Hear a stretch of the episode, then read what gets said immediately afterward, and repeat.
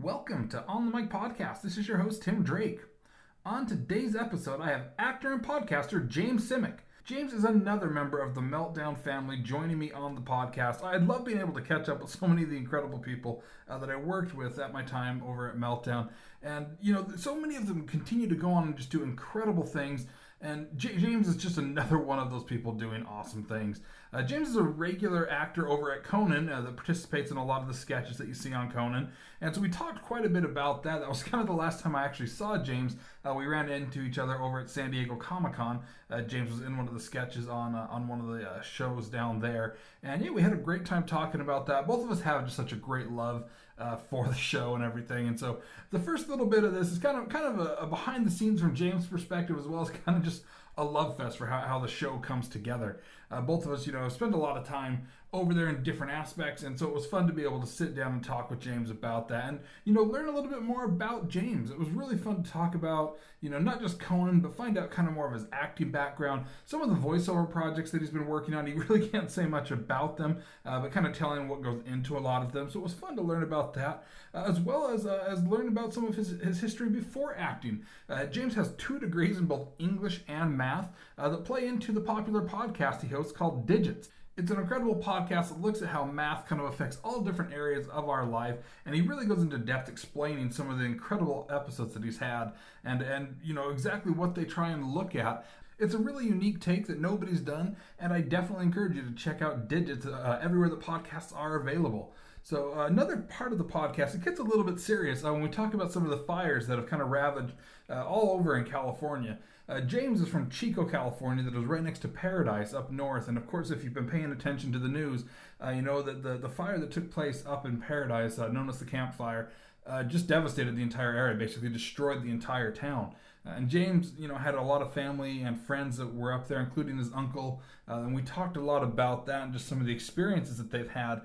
You know, seeing seeing his friends and family go through that, and you know, seeing some of the seeing some of the destruction. He had a chance to visit his uncle's um, property that they that they had lost in the fire, and it's it, it's just kind of gut wrenching to hear you know some of the some of the tales of the destruction and some of the things that they that they witnessed there. And you know it it, it, it takes a turn for the serious there just kind of hearing those stories. Uh, but we, we had a lot of fun talking and you know, like I said, it's, it's just so great to be able to catch up with some of these guys. A lot of them, you know, from Meltdown, I haven't seen basically since March or April when the showroom closed. And you know, yeah, it's just this is a great excuse to be able to sit down and find out what everybody uh, is up to.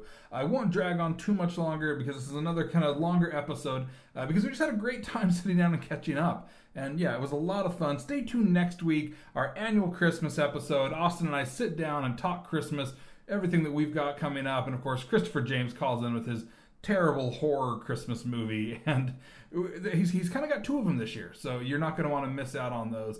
Uh, we had a lot of fun on that episode, as always. Make sure you follow James on all the social media outlets as well as his podcast. You can also see some of the sketches that he's performed on Conan. Uh, I will have all of those available on the website, uh, so make sure you follow there and check all of that out. Thank you again to James uh, for coming on just a few days before Christmas here uh, to be able to catch up before he headed back home to Chico. Uh, it was really a lot of fun. So, hope you guys enjoy this episode. We'll see you next week.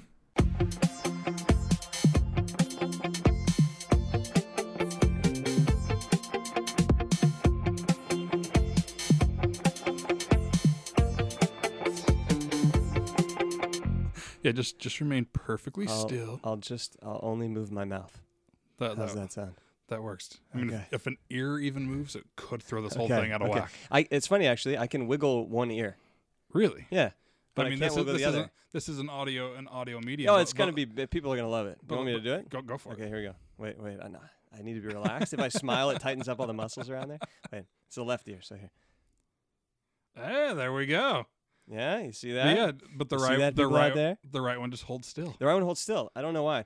When I was um, when I was a kid, You should uh, just tell people it's double jointed, even though your ears don't have a joint. yeah, Just to see. yeah, yeah. My left is double jointed. double. Well, there's zero joints, so double zero. Yeah. Uh, there was this kid in my uh, in my class growing up. Um, my friend Andrew, and he he could move his whole scalp. So have you ever met Oh, someone yeah. who this? Who have like a really wiggly scalp, so he could like retract his scalp, so his hairline moved Yeah. back and forward. And I thought that was the weirdest thing ever, and I wanted to try and do it. so I, I I spent a while, like weeks, just focusing and tensing my head as much as I possibly could, and my left ear just started moving partway into that process.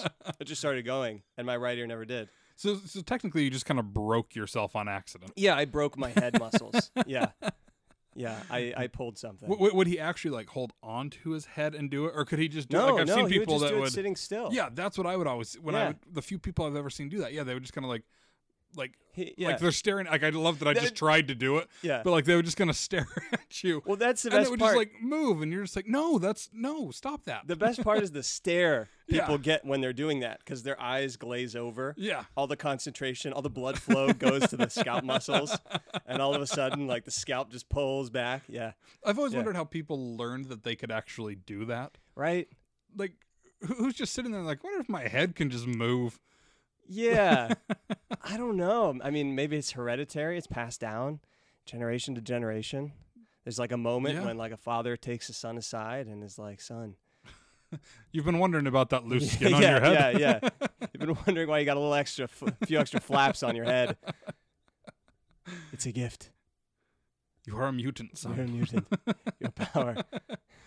Your power is a flexible scalp. Yeah. Well, I'm, I'm glad that you could make it over here. So I, I don't Yeah, think man. we've seen each other uh, since the end of Nerd. Oh no, we did at San Diego Comic Con. We ran into each other at San Diego Comic Con, uh, which was hilarious. I was so tired that morning because Yeah. I'd driven that morning from LA and I didn't want to be late, right? um, so I was working on, on Conan that day and, uh, and I just gotten the call the day before. Right. Um, which was weird because most of the time when they're um, for their Comic Con stuff, they, they book that stuff out in advance. So, yeah, like, yeah, and they, and all they pre-shoot a lot of it way Yeah. in advance. a lot of it's pre-shot and i mean it makes sense right i mean they're Yeah. they're they're they're doing a lot more sketch comedy too i don't know if you've noticed in the shows Oh, down yeah. there they And that's kind like, of the new direction that it's going to. mm, let's hope let's hope Yeah, it's yeah uh, that's what it's I've interesting because i've been I'll be at the first taping in two weeks. really okay Yeah. you got tickets to that So was it what was it competitive for tickets for that or I, I don't know. I just ask and I get them. oh nice nice yeah that that was about as snooty LA as I could. I just I just I just ask for tickets I and I just get them. I'm Tim Drake. I get tickets. Yeah, I. Uh, but but that I, I don't know if they had something cut, um, or they just wanted to add a sketch or something like that. I'm guessing because it the the sketch. So I was acting in a sketch that day, and and I'll, I'll post this on the website so people can see it. okay, cool, cool. Um, and uh, and it was uh, Snickers, like promotional sketch. So I'm guessing that had something to do with it. I don't know if they cut another They promotional always thing and had do to add one. something. They always do a Snickers one like each night during the San Diego shows. Right. Because Snickers is one of the sponsors. So So I don't know if they Yeah. cut one or what the deal was. But whatever the case, I got a call the day before. yeah. so I didn't have time to plan. And actually, it was kind of a bummer because my, um, my, my parents were coming to town that day. And so, oh no. yeah, and town being LA, not San Yeah. Diego, where the job was. So um, I, I would have wanted to go down and stay at Comic Con. right. like that because I've never actually attended Comic Con. Um, so it's always been a thing of like, yeah, I would love to go, but I would I would want to do it with something. I would want Yeah. a reason to go down there. I'd want to be working or you know promoting something or something along those lines. Yeah. And so it finally happened, and I was going to get to go down there to work on Conan, but then I had to drive straight back afterwards to come meet my parents, which is great too. I love my parents. Yeah, which I was bummed because we we always go to sushi after Conan down oh, there. oh really? Oh, Because there's a great sushi place just right next door. And then you told me you're just like, yeah, we have to drive back. I have to drive back immediately afterwards. And I was like, oh, Yeah. So we wanted you to come to sushi with Yeah. us. yeah, yeah, yeah. Yeah, but so I had to be up at like 3:30 that morning because I didn't know what traffic was going to be Oh, like, yeah. and I had an 8 a.m. call, and I didn't want to. I didn't want to be late.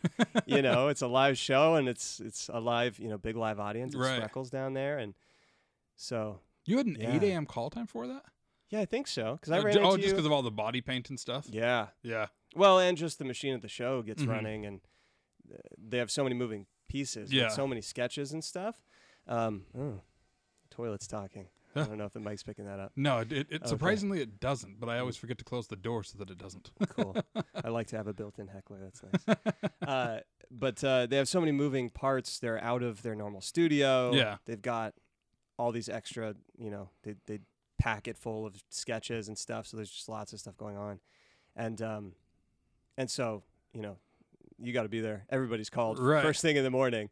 Like there are a couple other bits going on, going that live that day too, and uh, everybody was called. Yeah, there that, that morning. particular show because I used to go to a handful of them every year down there, and that Yeah. particular one had a lot of moving parts. It did. So like my my wife and I both were just like, I don't think they've done this many live sketches before because they still Mm, had mm, mm. a taped one if I remember right.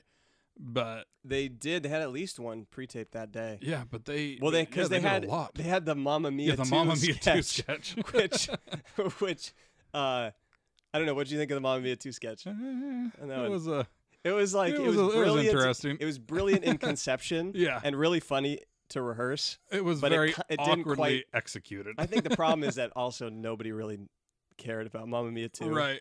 And that was the joke is that Mamma Mia 2 is out of place Yeah. at Comic Con. You know, Mamma Mia 2 is doing a panel. Who's going to attend Yeah. Mamma Mia 2 panel at Comic Con? Um, but but they had so it was a big dance number, right? Mhm. And so so they had I don't know how many people they had, but they had a lot of people there. Yeah, it was probably a good in that sketch. fifteen people at least. in yeah, that sketch. something like that. Yeah. Um, and Dan Cronin, who was who he was He was the he lead. was the yeah. lead in that sketch as a, a writer. Yeah, he's one of the head he's, sketch he's writers. One of the he? head writers, yeah. Um, my bit that I was doing, he wrote. So he was his dimension. Oh, so he's or producing attention- your bit and having to do that at the same. Time. Exactly, Oh, exactly. So like the writers, you know, whoever writes the bit, Yeah, they have to produce bit, it and direct They it. Yeah. produce it, and so and so he was pulling double duty that day Oh, too. so it was it was extra, a little extra crazy. yeah. So tensions tensions are high. It's funny because, you know, working on the show in studio, it's there's always a lot happening, but it's a well-oiled machine. Yeah. You know, they're at home. It's basically everybody's nine to five. They do it every day, every week. They show up and they do the show, right? Um, as soon as you move it out of the, that studio, you could tell like the the energy is totally different backstage. It's just a totally different thing Yeah. thing, which is great. It was so fun. Yeah, I, w- I was just excited that I mean, since we're there every year, it's like I mean, we're used to those live shows, but Yeah.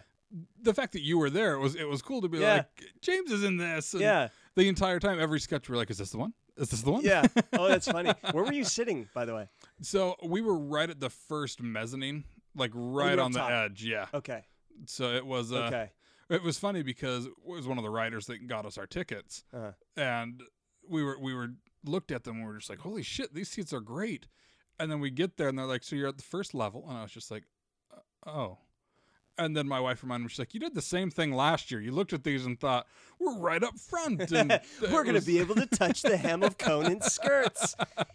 It's going to be wonderful. Conan always wears skirts at Comic Con, by the way.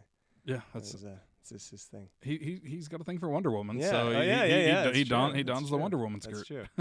yeah. So could you see me? Because I was for that Yeah. bit. I was I pre- Because we were kind in the of up, audience we were up to the left, and you were kind of down to the front the right. right. Yeah. So it's yeah. like we could we could see you as soon as the sketch Okay. went live. We were like, "There's James." cool. Did you see me walk out? Yeah, Okay. Cool. yeah. It was. That's the thing I love with that with those live shows. There is that there's like you said, there's so many moving parts, and when and I won't give away the punchline of yours, but you had to jump out for another actor to sit in, Mhm. and I always love that. It's like the audience is watching that happen. Mm-hmm. So, but then it cuts to TV and it seems seamless, and it's just the magic of television. But it's it's Right, so funny right. to watch it to watch it happen. I can't remember if they did it this year too, but last year they had done. Uh, it was like Mister. I think it was one of the Fantastic Four. was, They- I think they- that was just last year. because they. I think they did it both years then. Oh, did they? because Okay. we were there one of the years when they did it, and so you've got these giant long arms Right. stretched out over the Right. It's the. Mr. Fantastic Yeah. one, right? Yeah. Yeah. Yeah, it's th- th- those shows are just so are just so great. So fun. Hopefully they'll have you back down this coming year. Yeah, I'm though, to do some hoping. more. Yeah, well, the the year before this last one, I was in some pre-tape stuff for Comic Con, Oh, were you? which was awesome. Yeah, I don't think I knew that. Yeah, yeah, yeah. I, I did actually multi. I was in multiple sketches pre-taped, but it's like you know I worked Yeah. here and then they aired them down there, Right. So I didn't get the experience of actually going to the live show. Um, I'll Yeah, have, that I'll year have was to a pull, I'll blast. have to pull those up because they always release those specials after on iTunes. do they release the whole thing? Yeah, they release the didn't know whole that. thing on iTunes. And since we go to all of them, it's like I usually don't buy late night shows on Yeah. iTunes, but since they released those as separate specials, Yeah. so it's like I always download those because we're there, and I was like, oh, this, these are fun. They're different than the regular show, so I'll have to go back through and do, you- do you remember which ones you were in? Um, let's see, what was I in? Oh, uh, so I had, I had two that I can recall. So one of them was uh, uh, the Brony Glue Factory sketch. Okay, I remember that one. Did you see that Yeah. one? Okay, so that was that was Comic Con 2017, and then I was also in a sketch with Jeff Goldblum, which was so cool. Uh, I, I vaguely remember the which sketch. was it was he was playing a uh, like a psychiatrist oh yes, to yes, yes. to like superheroes. Yeah. Um, so that was a fun one. I, I was actually in that sketch twice because I, I was in a Spider-Man, yeah, and then on which the they day like, they like to use you as Spider Man. I've done Spider-Man twice. Yeah. I've done Spider-Man twice for them. So fingers crossed that they keep making Spider-Man movies. um, yeah, no, I've done Spider-Man a couple times for them. And that that was actually the first time I did Spider-Man, and uh, uh, so I was I was there to play Spider-Man that day.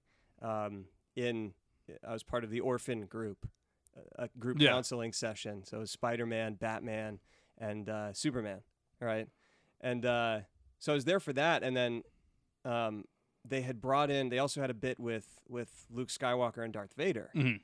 So they had a guy playing Darth Vader, and they had a guy playing Luke Skywalker, who was just like the perfect doppelganger From Mark Hamill. for for Mark Hamill in in uh, the Force Awakens. okay. Right? He like had the beard Yeah. and like he had his own costume. He had, like had his cosplay stuff because he'd been told so many times. He was you know he was like yeah you know this is now something that I do. I'm now Mark Hamill. um, and uh, so they had him in for that.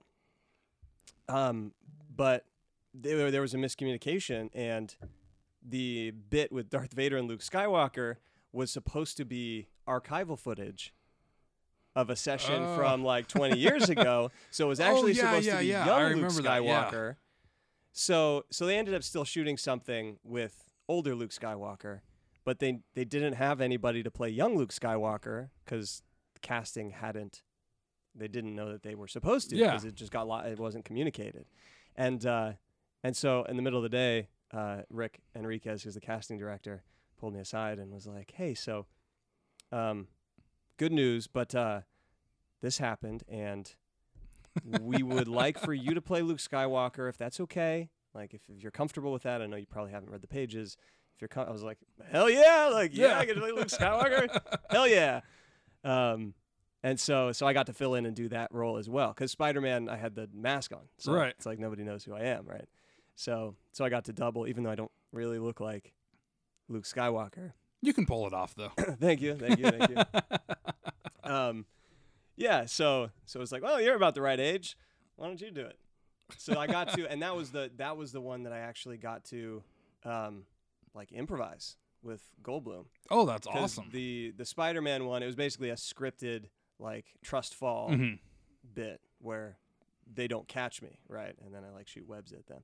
But it was, you know, it was a little falling onto a mat. It was a you couldn't really there Yeah. wasn't room for improvisation in that one. And Goldblum just loves to improvise. Right. He just like goes. so so the Luke Skywalker one, it was just a therapy session.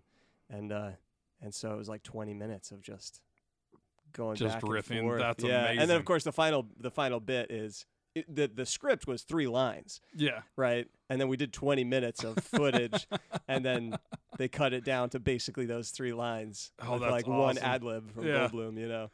And uh, Have But you have you ever got to see all of the footage from? no, no, no, no. That's got to be out. It's got to be on like one of those like Conan outtakes or scrap scrap episodes that they've done. Yeah, maybe, but I mean, like that day. So that was just one part of that Yeah. sketch, right? There were five other scenes of different superheroes and stuff interacting with him, and he was supposed to be there for. Um, like two hours or something like that. He had, you know, Goldblum was like, "Well, here's the time that I can come Yeah, into the studio, working it into his schedule." It was just some random day, and uh, he he ended up staying there for like six hours. Oh wow. Yeah, and so you know, before Which he day, loves Conan, so I mean, Oh, he, he- he will pretty much do anything for Conan. He does, and of course, you know that's his his publicist or assistant or whatever who's like who's like, okay, like Jeff, we got to get you to the next thing, and Yeah. he just loves it. Like he was just sitting there having fun, and uh, eating lozenges, and um, yeah, so that was that was a really really cool experience. Uh, but it was it was awesome this year to get to actually go down to the live show.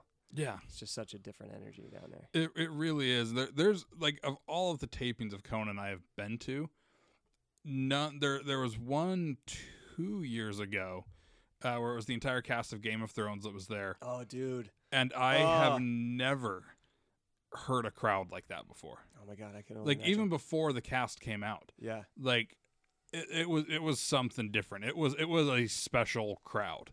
Yeah, And like even as I've gone to the shows here in Burbank, when I've seen them in New York, like nothing will ever compare to that show. yeah. And it, and it's very I mean I've gone to so even outside of Conan I've gone to so many different late night shows and no crowd will ever compare to that. It was Yeah.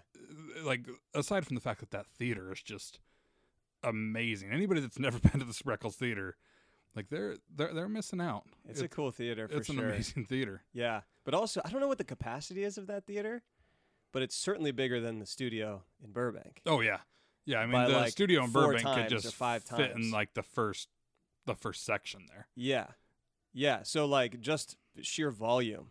Because I think the studio in multiply it. Only like two hundred, and I think Spreckels like Okay. fifteen hundred. Yeah. Okay. Yeah. Yeah. Yeah. And just with that though, it's like it's so loud. Yeah. It was crazy actually doing that live bit because I was out in the audience. I couldn't hear Conan Oh yeah. at all. like I couldn't hear him. So so it's funny because watching it back, you they they adjust the levels, right? You know, there's a Yeah. microphone right on like in my hair, right on me. So they bring down the crowd noise and up our volume. Yeah. So it sounds, you know, you you just hear us talking with crowd noise in the background. But being there live, like I couldn't hear Conan. So oh, so I was like holding a little extra for the the laughter and of course every because of the energy of, of that room and the live show it's like everything every line is a laugh line yeah. right just everybody makes noise as soon as anything remotely funny is said and so like i was holding kind of waiting for it to die down so like i could be heard by conan in reverse but then watching it back it's like oh you can't tell that because they bring the the crowd noise Right. down by like 90% If anything, So- it played well because your character is supposed Yeah. to kind of be aloof in that in that part of the sketch. yeah just- totally they wake you up and you're just kind of, huh. Yeah. So yeah, it played just fine. You- Yeah. you, couldn't tell that you couldn't hear Oh, seeing good. it live. oh So good oh good well i could hear i just only heard people yelling around me right. Yeah. Yeah. That was so fun. It was actually it was really funny. So at the end of that day, this is my favorite story from from that day.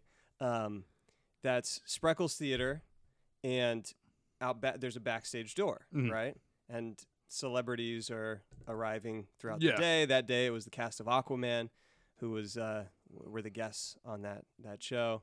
Conan coming in and out, Andy coming in and out. Right. people outside the the backstage door just waiting. It's Comic Con and it's open to the public. You don't get that in Burbank Right. because you're on a closed lot. Yeah, you're on a closed lot at Warner Brothers, and Yeah, so there's no backstage door phenomenon. And I've never really experienced that until then of like a real backstage door Mm. with real celebrities that people care about. yeah, right? So I, I get there, I do the show. I ran into you at Yeah. the beginning. You were waiting in line for not for tickets for so we had to pick up our our tickets because even though we have even though we have VIP tickets, yeah, we still had to go and pick them up at the theater. got it. And when I read the sheet, I was like, "Oh, do I still have to wait in the normal line?" Like that was just how it read. Right. And uh, Austin didn't have a ticket, and so oh, we were like, "Well, we'll just go. Maybe we'll score you a ticket," which we did end up scoring him a Oh, ticket. good, yeah. Like literally, the people in line behind us. I overheard them talking and just saying, "Oh, we, yeah, we can't get anybody to take this one." And somebody was about to be like, "Oh, I'll," and I just quickly was like, "You have an extra ticket?" Yoink.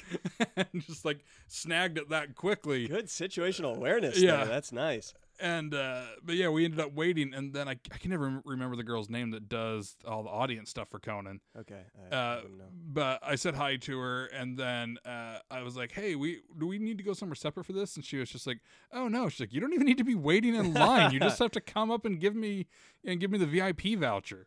And I was just like, "Oh," and at that point, it was like. I mean, part of it we we just expect that you know it's Comic Con. It's there's lines. It was no big deal to us, but then I felt Yeah. really stupid because usually with the VIP vouchers and stuff, like you just show up and you're good. but the thing just didn't read the same way, and I was just like, I don't want to chance this because these tickets are so high in demand Yeah. that I was like, I'm just gonna show up with the regular line, and then yeah, I felt really dumb when they were just kind of like, yeah, you didn't need to wait in this line, Yeah. and I was just like, oh, But that's the experience. yeah, it's the You experience. get up early, get your cup of coffee. Yeah, we we have such a routine at Comic Con now after four years of it that it, it's just it's like clockwork. Yeah. It's Yeah, like yeah, we know when we know when our train comes that picks us up at our hotel, and we know the stop to get Oh, off that's great. You of. stay at the same place? uh, we stay within the same three hotels Hmm. because they somehow always bump up their cost every year. No. And like, like one of them, we had stayed there, and it was like eight hundred bucks for like the five days. yeah. So because we stay in Chula Vista. So Okay, because alright. we realized we can stay in a nice hotel in Chula Vista right off the metro line and just get up and walk to the metro line and it's a 10 minute ride to the convention center Yeah. instead of paying like 1500 a night yeah. like they are to be in like the Gaslamp right like right next to the Oh. convention center. That's got to be so swamped. Yeah, and we are like it's quiet in our area that's cheaper, like we don't have to worry about anything. Right. And so we've just continually stayed down there. And yeah, we just have our we have our little way up at the hotel we stayed at the first year. It was like eight hundred for the five days, and now they charge like eight hundred per night. Yeah. Yeah. Yeah. And we're like, damn, you catching on to Comic Con? Like, yeah. Yeah.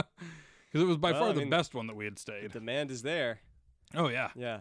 But anyway, yeah. So I was saying, uh, I that that backstage door thing. So you know, I showed up and I was there the whole day in the Yeah. theater and whatever. And the um the the true backstage door actually went in the front way, and then the the backstage door. yeah. You've kind of got the side door there that uh, yeah. Yeah, it's like off to the side, and the um, where the the hair and makeup, mhm. uh, uh, the hairdressers and stuff, they're they were up right above the backstage door with windows looking out so you're just watching everybody come in. Exactly. So so we were sitting there. You know, I was uh, for that bit. I was in full body paint, which is Yeah. hand sponged on. So that took like eight hours. Oh geez. to get that. I was basically in makeup the whole day, um, like getting my makeup done the whole day. And uh, so we were just sitting there watching, pretty much the whole day. We go and peek out, and you know. Look at the people out there, and and eventually they noticed us, and we had to like close the curtains on the window. Yeah, so that 'cause people everybody didn't was like taking pictures, trying to see what was up there. Yeah. And actually, there was a funny moment. I think it was during the show. Um, there was a bit, a live bit, which was uh, the the like audience, uh, the fan award to get to be Conan and Andy for. oh yeah, day. yeah. And so the whole bit was that that these two had like plastic surgery and stuff, and and like were remade to look like Right. Conan and Andy, and so, uh, and and the woman was Conan, and and uh, the guy was Andy, and so the woman who was playing Conan was in like the Conan wig and in the suit, and she was up in the dressing room, and we had the windows open, and people outside thought that she was Conan. And so everybody outside, like 50 people, all of a sudden start like you see them zooming in on their their iPhones and stuff, trying to take pictures. Um, and then she started posing for everybody out there and like doing the little Conan, uh, the little string little, dance. little string dance, and it was pretty funny. But uh, but so we were watching the whole day, and you know, there's people saw- that have posted those pictures and they're like, Oh, "It I was Conan." it. Yeah, I guarantee it. Like this grainy thing, like you see it, the hair, the hair, the hair. So, uh, so yeah, so that was happening all day. So we were looking at this backstage door and like people coming in and out, and you know, it's like the cast of Aquaman arrives and everybody goes crazy, and like Conan arrives and everybody goes crazy, and so after the show, I take a shower, I get out of makeup, and like I'm back in my street clothes and stuff, and and I'm ready to leave, and I'm gonna be leaving through the backstage door. And I was like, okay, so like I'm gonna walk out the backstage door, and you know, as soon as somebody walks out, everybody's like looking at the pic, like they're they're like photo references, all the paparazzi to like, okay, who is this? Is this someone important? Let's like see if we like Right, right. this is someone we should take a picture of, get autographs of, whatever. There's a little buzz that happens. So I was like, all right, getting ready to walk out the door. Like, all right, let's see, let's see what happens. This is gonna be fun. I walk out through the backstage door, step out into the sunlight. Sun's going down. It's beautiful. San Diego, California. crickets. Just total crickets. Take a few steps out. Nobody even bothers to look in my direction. No second glances. Nobody. And uh just nodded and uh continued on into the sunset. Just nothing. I would, no I would, response. it would have been great if just one person pelted you Just with the one per- Snickers. right? Yeah, yeah, yeah, yeah. yeah, I was like, I was like, okay, I don't expect to be recognized. There's no way somebody would recognize me, and not even, you know, Yeah. especially not from that particular. You just show. wanted that hustle and bustle. Like, is this Yeah, I somebody? want, exactly. I just wanted to go out and be like, have everybody be like, somebody's coming. Who is Yeah. it? You know, and feel that at least for a Right. moment. And uh, oof, it was it was the roughest audience I've ever been in front of. Ju- ju- just go to Sundance sometime Yeah. with with credentials, and you'll get over that really fast. Oh, wanting yeah. to feel that, because every year, every year at Sundance, it's like I've, I've got my my badge and it says producer on it, and and of course it's producer for a radio show, but people just see producer and they don't know the difference between like they're at Sundance, it's a producer, Yeah. but you'll watch people the entire time that like are looking around to see what. What, what what who is this? What what badge is this? And so half the time I just flip my badge around so that it's like it's just it's like there's no there's no reason for you to right I'm nobody. But it's Tim, so you're somebody. you're some here. Take my hand, Tim. Take you're you're somebody. I, I feel it. Uh, you're somebody to it. me. I feel Okay. it. Right now the cat's like, what the hell is going on over here? Break it up, people. but but it's it's just it's a weird feeling when Yeah. people are like, is this somebody I should know? Yeah. And it's just like "Eh, may- maybe I don't Yeah. know. Which I've had people approach me at Sundance and be like, I should know who you are, shouldn't I? And I'm like, I don't know. Should you? I I have no idea. Yeah. Just be like, yes, you should. Who am I? so I, th- I think it was uh, who, who's uh I think it's Jeffrey Tambor's book. Uh, that like the title of it is something along the lines of "I should know you," or should not, or something along Yeah. those lines because he would get that when he was coming up and not a monster human. Yeah. but Yeah. it yeah there were uh it's it's definitely there's a a- weird experience to to have where you're you're walking out and you're like maybe, maybe people are gonna look Right. so but then when it does start happening you're just like there's no reason they should know who I am right. And then you're just like leave me alone stop looking at me Yeah. It was just that it was such a novel Yeah. moment. I was especially like, when oh, you're this watching people cool. all day long yeah, exactly. And like everybody's going crazy inside the theater. And uh you know, like for that moment when I went out and sat in the audience, I was a big deal because everybody Yeah. around me was like, "This guy's part of the show," right right? So I was like, "Oh, cool! Like maybe I'll maybe that'll continue. This is kind of fun." Nope, nope, I'm nobody. and they and they told me they made sure I knew my place. Um, there was a uh, there was a documentary um, about that about being actors actors who are recognizable but nobody knows who they are. It's Oh, called like yeah. like that guy in that thing or Yeah. something was the title of it. Yeah, I remember hearing about that, and I've wanted to watch it because there's so many of them. We're all, I mean, being within the business, we we know a lot of random ass names that Yeah. most people are going to be like, "Who is that?" Yeah, And I love always like I'll be watching a movie with somebody, I'm like, "Oh yeah, that's this person," and they're just like, "Who, who are you talking about?" And yeah, it's because yeah, it's it's those actors. yeah, yeah, yeah, yeah. The who the who work all the time and Yeah. you know do guest star roles in TV all the time and have s- supporting roles in movies and stuff, and everybody knows who they are. yeah, and they're making a great living and uh yeah but to the to america at large they're just oh yeah that that guy There- that there's guy." even actors that are fairly well known that still like there, there'll be people that we'll get to work with that I'll send my mom a picture to be like, "Hey, check this out! Like, this is who we got to work with today." She- I have no idea who that is. yeah But then again, there's some like when uh when I uh, filmed the Nerd Melt video. yeah Uh, I mean, I got I got some pretty good people to be part of that. yeah for sure And when I sent my mom a picture uh, with Sarah Silverman, and I was just like, "Yeah, Sarah did this," my mom was like, I, "I don't know if I know who's that who that is," and a little piece of me died inside. and I was just like, "It's Sarah Silverman. How do you Mom. not?" Uh, yeah, that that that that hurt a little like bit. It's like your mom telling telling you that she doesn't really love you Yeah, it felt that way a little bit. mom you're not the person i knew you to be but then then there'll be random people that I'll, that I'll just be like, I don't I don't think they'll care, and I'll send it, and they'll immediately be like, Oh, that it's it's this person. I'm just like, that's the one you get Yeah. excited over. That yeah like I I'd sent a picture when uh one of the last shows that we did at Meltdown. It wasn't like an actual Meltdown show. Mhm. They had just kind of rented out the space, and it was a middle of the day show. Uh, it was one that Mm. was with uh, Sirius XM, and they had the cast of Barry oh and um afterwards, So it was it was uh, like a podcast taping or uh, yeah, it was it was taping? yeah. The Bill Burr was hosting it, and uh, it was just a small exclusive show for certain SiriusXM members. And yeah, Isn't the- it funny that how they how they had to schedule shows yeah, because of how small the house was? If it was like actually famous people, they had to not advertise it and Right. schedule it like in the morning so that Yeah. so that fif- 500 people wouldn't show up. yeah, it was, and it, like we only found out about. it, I remember like the week before. I remember Jenny coming up and she's like, "I already know you want to do this. uh, Bill Burr is going to be here doing something." We didn't know what it was. We just knew Bill Burr was doing something. Right. And I was like, yeah, and, like I'm absolutely. And I remember when she even sent out the email. She was like, I need a couple people to do this. I already know Tim, you want to do it. You I don't need to that email, respond. actually, yeah. and I was like, all right, cool. She, I mean, I know that she would knew that I would have been like, I'm in, I'm in, yeah, I'm yeah, in. yeah, yeah. And uh, Yeah. Did you have an automatic alert set up on your phone for a nerd melt email? it just Because I feel like my- you were quick on those. just when my emails would come in, but I try to be quick to respond. Yeah. And at the same time, somebody's going to listen to this and like, yeah, quick to respond. I haven't heard from you in like two months. because there are some that uh that, that I forget about. There's actually I need to respond to it later tonight. I'd reached out to Caroline who had worked with us at Yeah. Meltdown for something, literally back in June. hmm She responded to me a couple days later, and I was at Universal at the time.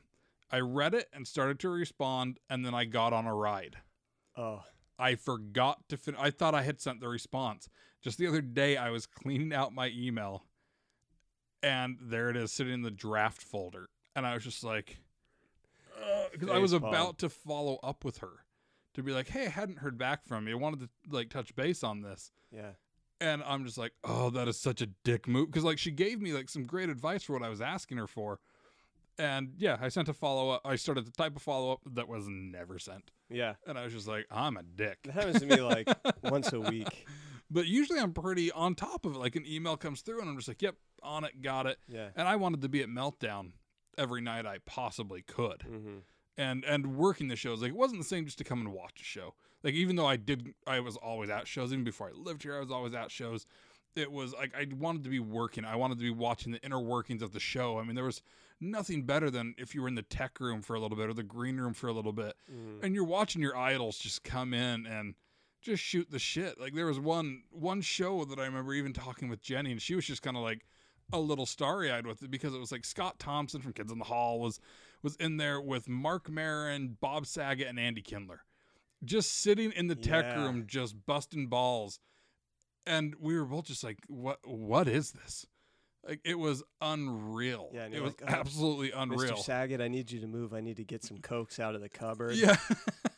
Stock the fridge. it, it, was just moments like that, just watching some of those people, and then it's like you know they re, they respected us all on the same level because Yeah. they knew that most of us were comics and stuff working there, and they've all been there too. I mean, I know Maron worked the door at the comedy store when he was first trying to like get stage time and stuff, and I mean they would all just come and just like chat with us for a second, and you know whether it was Marc just like, hey, can I get a chair for my girlfriend, and then just like, cool, thanks. Like, how are things? And she's like, just talking to you like he actually knows you or really gives a shit. But Mhm. it was just so cool to be part of those. And I was just like, I just want to keep working and seeing their process. And sometimes seeing people that it's like they're just insane on stage and then watching them like stress moments before Yeah. moments before uh, going up. Like there's one comic who's actually been on the podcast, and I won't I won't rat him out, but it was okay, but you narrowed it down pretty significantly. but it there. was uh j- just watching him kind of kind of pace oh like interesting. he, he was back by the snack bar and just kind of pacing and like he was two comics still before going up and he had just just pacing back and forth and it was like this dude like he's done comedy central specials and and it was just insane to be like wow like this is just crazy to to see the inner workings of somebody that you just think is just so polished they don't get nervous and Right. you can tell that they're nervous. And Yeah. then there'd be people like Reggie Watts who would come in and like he just finished taping Corden, comes in with his salad, like pounds his salad in the tech room, goes up on stage, does his thing, and then hangs around and just supports and laughs at everything and then just leaves. Like oh, that's great. I love Reggie Watts so much. he he was When he did- was I never crazy. got to see him at. he did like in- two in shows during my time there and Okay. he was always in and out very quickly because he's a very busy man, but I saw him at Warner Brothers because that's where Conan, Yeah. Conan records too. One day walking in, I was leaving from from taping a bit, and he, Yeah. was, he was walking to work, and he had his headphones in, and I so wanted to say hello, but I was too nervous. it's funny because like when you're on the studio lot, like you see people that it's like you know them, Mhm. but they have no reason, and it's like not even just like oh they're a star, I recognize a star. It's, It's people the fact matter that to you. and it's people that we've intertwined with Yeah. that like they still don't know. Like uh, I saw the Lucas brothers one time. I was walking out of Warner Brothers, Mm-hmm. and uh, they were parked over at like gate three. That's kind of like across uh, across Barham as you come down there, Mm-hmm.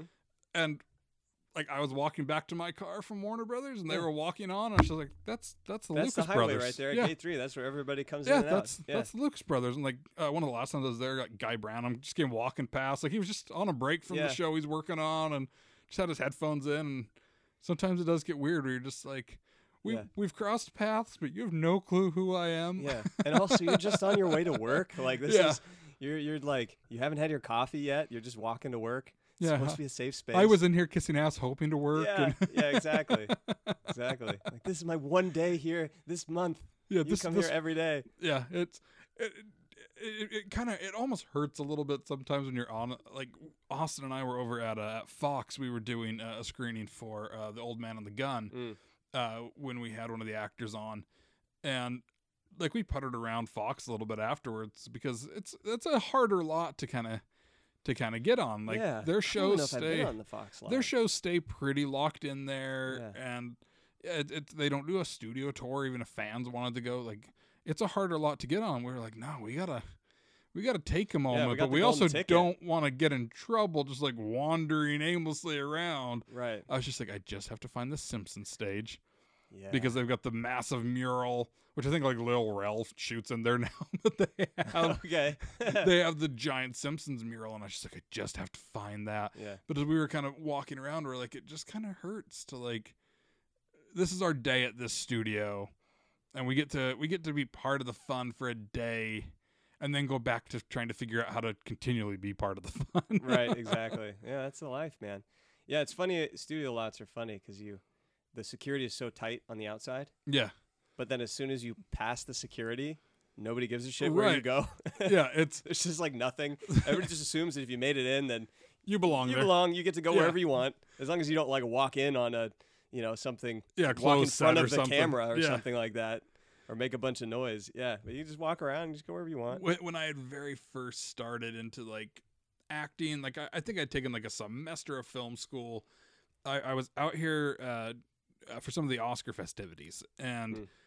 uh, I'd met somebody through Paramount who uh, wor- worked for like all the private screenings. Like when actors would like, "Hey, we need to do this screening." Like she was the one in charge of setting all those up and everything, and she was like, "Yeah, like come by the studio and whatnot." Like, you know, I'll, I'll show you around a little bit more. And leading up to it, like the day before, she was like, "I can't be there."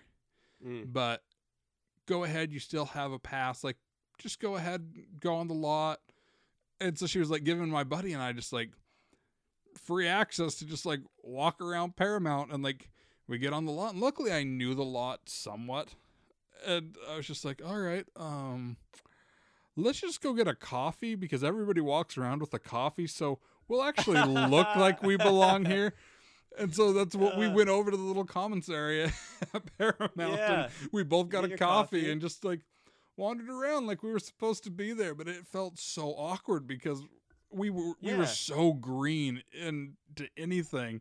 And here we were, just these two guys that were like, "Here's a movie studio. Go wander Yeah. about." yeah. Yeah, well, I mean, yeah, there's that funny air. It's because of the security on the outside. Yeah. There's this air of like amazing things happen in here. And you walk in and it's like these are a bunch of warehouses. yeah, it's a bunch of warehouses. A lot of things made of styrofoam. Yeah, and lots of golf carts. That's basically it. Yeah. yeah, Yeah, and, and random celebrities and stuff just walking around Right. in in their Right. protection like of not their. uh, not on. They're Yeah. just like like in their relaxed state. yeah, it was it was very very awkward to uh Yeah. to be amongst that when I think we had made one short film at the time, and it was like Yeah. we don't belong here, Yeah. but we're here. Yeah. Do you get starstruck? Not really anymore. Like I've been doing stuff for so long now that it's just kind of like, I mean, like with anybody, kind of takes you by surprise, and you're just like, oh, there's that person. Yeah. So it's never really getting starstruck, but there are the few times where it's just like it caught me so off guard where I just said something stupid instead. Mm. Where just like I didn't know, like one of the first times I ever met Marc Maron in Salt Lake. It's like I'd listened to him for so long, Yeah, you feel so close to somebody. and like he gets up and I mean you've met Marc at shows Yeah. like I mean Marc's very much who he is on the podcast just kind of like yeah I'm here he's like, What? hey and like going up I was just excited to finally meet him and this was probably a year into me like starting to work with, more within the industry and like I was just kind of like, "Hi, so um, I do, I do a podcast too, and and I was just like, what the fuck are you doing? like, why are you so overly excited? you and- fool. yeah, it was it, it was a learning moment where I was just like, oh, you gotta you gotta taper that down some. And yeah. I mean, luckily everybody else that was kind of talking to him was kind of like that too, because it was at a show at, at Wise Guys in Salt Lake, and it was just still like I felt like an idiot. Yeah. But but luckily luckily you get through those moments and you realize they're just people that are doing what you want to do and hmm but it's like I mean, Conan at this point, I think if whenever that moment comes, he'll be very easy to sit down and just like talk back and forth to because I've been right in front of him so many times. Yeah. You've seen him in person. yeah, His, his height won't intimidate you. yeah. you it- know how tall he actually is. the only thing with his height that ever throws me off, Uh-huh. And and I, I'm sure you can second this, is it's not just how tall he is, it's how long his legs are. His legs are, are comically long. Yeah, it's it, it- it's like on the uh the the Monty Python walk that John Cleese does. Yeah. You just assume Conan's legs just automatically just kind of do yeah, this like yeah. very fluid. just they're they're very awkward when when you see him up close and you're sitting right in front of him or you stand. I mean, you stood right next to him on camera. It's it's weird. He has very very long legs. His very long. I think what it is is that his proportions, you you they they don't seem that strange, but the fact that he is as tall as he is, Yeah. and then like just the sheer numbers of how tall his legs become, it's Yeah. a little. It's like oh, that's where my eyes are, like at your waist level. Interesting. Yeah, it's that's the only thing that's ever been off putting with his height. And I shouldn't That's even say off putting, just That's more of like, huh, I didn't expect the Well, after Conan hears this little uh, little roast of Conan's physique that we're doing on this podcast, I don't know that you may be further Yeah. away than you were. he'll be like, ah, little fat boy, Yeah, yeah, yeah. make fun of my legs. Yeah, dish it out, see? As long as he calls me a chopper, I'll be Yeah, there you go. There you go. Old timey Conan. I love Yeah. old timey Conan. old timey Conan is. I love the that that old timey baseball sketch. Oh, You yeah. seen that one? That's it's one of my favorites. And the plane flies overhead. So great. So great. yeah, but but ho- hopefully hopefully he'll eventually eventually yeah, come I on here. so. He he's he's become I would say like I the would tell him to come on here, the but I dream don't guest. have any kind of a relationship with him at all. he, he he's kind of he's kind of become the dream guest just Okay. because it's it's like he's he's the one person that I, I think when I was younger and I would stay up late at night with my little handheld TV, I would watch Leno and then Conan would come on yeah. right after, and I I would Oof, that's that's awkward to say the yeah. Leno and Conan in the same sentence these days. I- yes, it is, and even I listened back to the episode of uh, of WTF that Leno was on, and his he recounts some of those moments. I was like, "That's not what happened. Like we all had TVs. Like I haven't heard that episode. there, there's parts of it that are that are very convoluted and twisted where I'm just like we all watched this go down like Mhm. we, we we know that some of these things are not what happened Right, but at the same time, like I mean, you got to be in a very interesting bubble. Yeah. Like, Leno's experience, I'm sure, was way different than what it looked like oh yeah from the outside yeah and because he was Leno. You know. and it and it was so where I'd always been in the Conan camp it was uh it, it was it was interesting to kind of go I, I went to a taping of the Tonight Show one of the very last ones Yeah. when Jay was hosting and some of my friends uh, that have been in bands that have played on there that were very much like Conan like ride or die Conan they were even like oh like Jay was actually really nice to us and stuff. And so it, like he signed a copy of uh, his book for me and stuff because when I was a kid his book Leading with My Chin was it was a big influence to me. Yeah. and like as my wife and I got to got to shake Jay's hand and stuff and say hi and like he was incredibly nice. So it's like it it simmered it a hair Yeah. but still every bit of me was just like that was Conan's. But I, I look at Right. it now and I'm like I'm I mean, I think an Conan icon. would It's- even say it is it, it's a good thing that it happened because where he's at now with the show and what Conan's become, it's it, it's just become a beast, Yeah, he's gotten. and he gets all the freedom that he wants to wants to do pretty much. he gets the freedom, and he he's.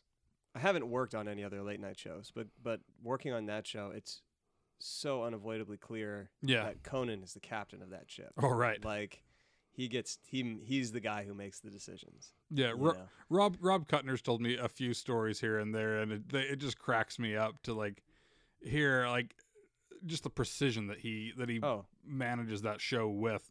yeah, it's and just the way that like he he interacts with his writers and stuff uh, every time i'm just like i just want to be here yeah, yeah. I've never gotten to see any of that that process, like the writing writing process or anything like that. What I do get to see when I'm in there working is the rehearsals oh yeah for the show, which is, I mean, it's like a masterclass every time. That's my Oh, favorite yeah. part because I'll go in there and, you know, whether we're doing a pre-tape bit or something on the live show, there's that downtime where the rehearsal's happening and I'm just sitting in the green room, you know, and they have it on the TVs and you just sit there and watch and and it's Conan with his guitar, just you know, like in yeah yeah he, clothes, do, he does with his monologue guitar. and stuff with the guitar and Yeah, and then uh, and then I'll go up to the desk and they'll they'll run the bits and you know and the speed and precision with which he he edits on the fly. Where Yeah. he'll he'll do a joke and add to it or cut or flip flip a punchline around. Um, things that are like that are serial. So when it's when it's you know some gag where it's like photos of some ridiculous thing and it's you know it's a series of things. Um, he'll do it and then immediately be like, all right, I think you know I think we we can lose this one. This one should go at the end. This one should actually be earlier. What if we flip that and instead of you know instead of a funny wig, it's a funny mustache. I think that'll make this land better. yeah And he'll just flip it around on the fly, lightning speed, and move on. And it's like, oh my god, he's totally right yeah And with everything every time. It's so He- perfect. he's uh, the only two hosts i've really heard do that meticulously was Yeah. conan and jon stewart and like, i've heard conan's changing the cards and stuff like yeah, up to the minute the show starts, and Jon Stewart would do the same thing. I honestly, ima- I, I imagine that that Colbert does the same thing because I've been in Colbert's audience when I've watched him like the end of the monologue, and I can't remember if I've told this story on here. I was I was there the day that James Comey was fired, really. and Oh, that they was that was an interesting day. they it was a huge show as it was because it was the Daily Show reunion. Really. So Oh. as it was, like you had Jon Stewart, Sam Bee, John Oliver, Rob Corddry, and Ed Helms were all there. yeah, And so it was already a big day. And they finished the monologue, and Colbert kind of walks off to the side of the stage, and he comes back and he's like, "Okay, so while we were doing the monologue, some big news went down." yeah, And his writers are off the side of the stage, like scribbling. scribbling new stuff, and he's quickly just like, and it was insane to watch that part of the process happen. Yeah, And it's just like I, it's part of what I just love about late night. And anybody listening to this is probably gonna be like, "So you guys just had a Conan love fest for thirty minutes?" And uh, but it's it's more or Oh, less it's sorry our guys, it happens. it's our love for late night. And Yeah. I mean, you've had unique experiences on that show, and yeah, it, it's things that when we when we were at Meltdown, I think it's what we even initially bonded over yeah, I was so. Yeah, I was wearing a Conan shirt, right. and you were just like, "Oh, you like you're, you're a fan of Conan?" And I, at the time, I was I was hoping to get an internship there that never happened. Yeah, Uh, but it was at the, at the same time, it was for the better. It didn't happen. yeah, that's good. You can get a job writing there. Yeah, it- that, that's that's how we can look at. it. Of course, that writing stuff has been kind of cut down a little bit with the new format. A little so- bit. Yeah, yeah. That's been a weird animal trying to figure out what what's what it's gonna Yeah. look like. I'm with the I'm, new I'm very excited. I'll let you know when I'm there in, a- in a few weeks. Yeah, Oh, yeah. I I'll can't tell wait. you the inner workings. But yeah, that, that yeah, was. I'm that like, was oh, I hope we- they keep doing a lot of sketches. Oh, I. I, th- I think you are safe. Sweet. But yeah, that, that was what we had first bonded over was was our love for for Conan and Yeah. for and for late night. So if anybody didn't expect this to go into into Yeah, a uh, sorry. into a Conan love fest, it uh it was going there one way or like- another. I feel like we didn't even set it up properly at all. It was just like, oh, so these two guys are just going to talk about Conan immediately. Wonder why. they'll they'll get some of it on the intro and I'll- Okay, good. I, oh, right, I right, forewarn everybody that right, this is what we jumped into and uh right, right, right, right. I mean, Conan is life, you know. So yeah. It's just just what it is. Yeah, it, it is what it is. Deal with it. Yeah. Yeah. so, but a, a little backstory on you, because I mean that's that's how we got to know each other. Was that Yeah. Was that Melt. Meltdown? Yeah. Yeah. so? You you've kind of been part of this uh these these episodes where I'm I'm bringing some of the Nerd Melt crew Nerd Melt back that are that are regularly working on projects and stuff. And I Yeah. mean you've been insanely busy busy on uh doing some voiceover. I know for some video games and Yeah. Yeah. Yeah. and uh, you've been shooting a few movies and Yeah, I've been pretty busy. Yeah, yeah. Voice the voiceover stuff has been pretty big for me lately. Um, doing some video games that I I'm never allowed to talk about. Yeah, you can't talk about it, about 'em. 'cause they Good old you- They make you sign those. I also love, you know, I love that uh, our current politics has brought NDAs to the forefront of yeah just public knowledge. So now when you say NDA, people are like, "Oh, yeah. I see. Who'd you have sex with?" yeah. So it was the boom mic operator. it was the boom. it's always the boom. The dude holding the phallus.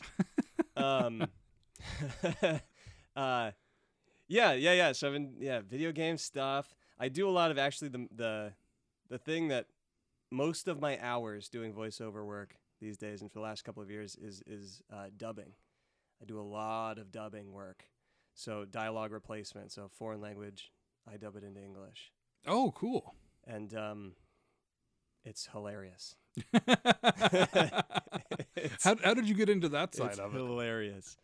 Uh, I just same way as everything else, totally random. Just fell into it. I was, I was doing a, a play, and uh, another a fellow actor in the play had worked for this uh, company, this production studio that did lots of dubbing, and one of the heads of that studio was in the audience one night, and they were like, "Oh, we need some, we need some teen, like late early twenties voices for this movie we we're doing right now."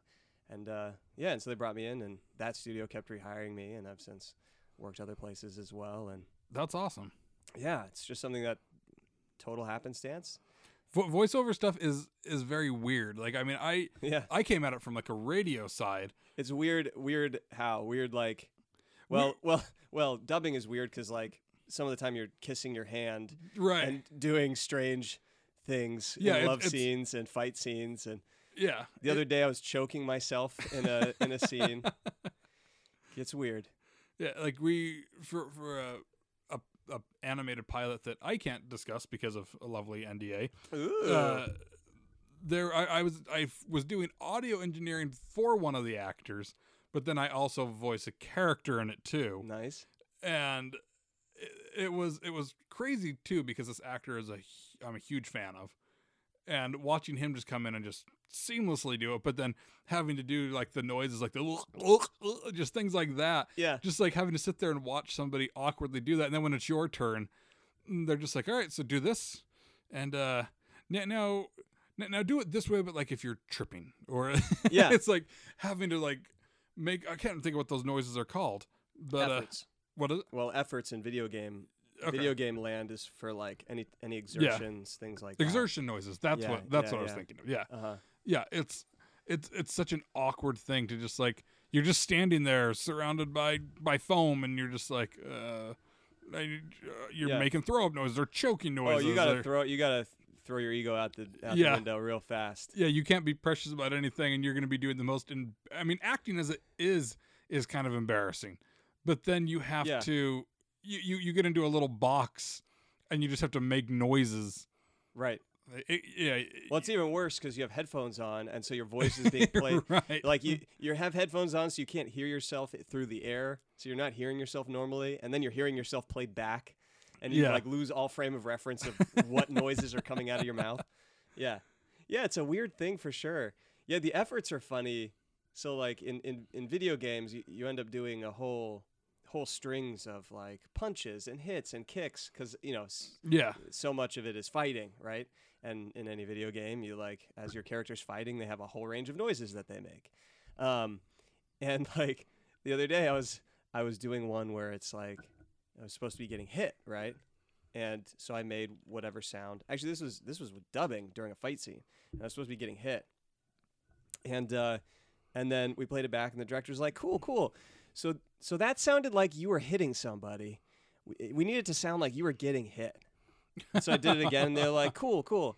Um, Uh, yeah, again, again, it sounded like you weren't you were not getting hit that time. So we need you to we need you to sound like you're actually getting hit. and it's like I, I don't even know. Like you lose frame of reference for what that sounds like. Um, and and especially when you're doing strings of them, where it's like like light punch, medium punch. And you're like, I don't get hit very Medium often. How, how does yeah. that sound? Yeah, exactly. like what what is it? But you know, you you develop some tricks for Yeah. making that stuff happen. It's one of those things where acting is half the game, but the other half of the game is just technique and experience and Right.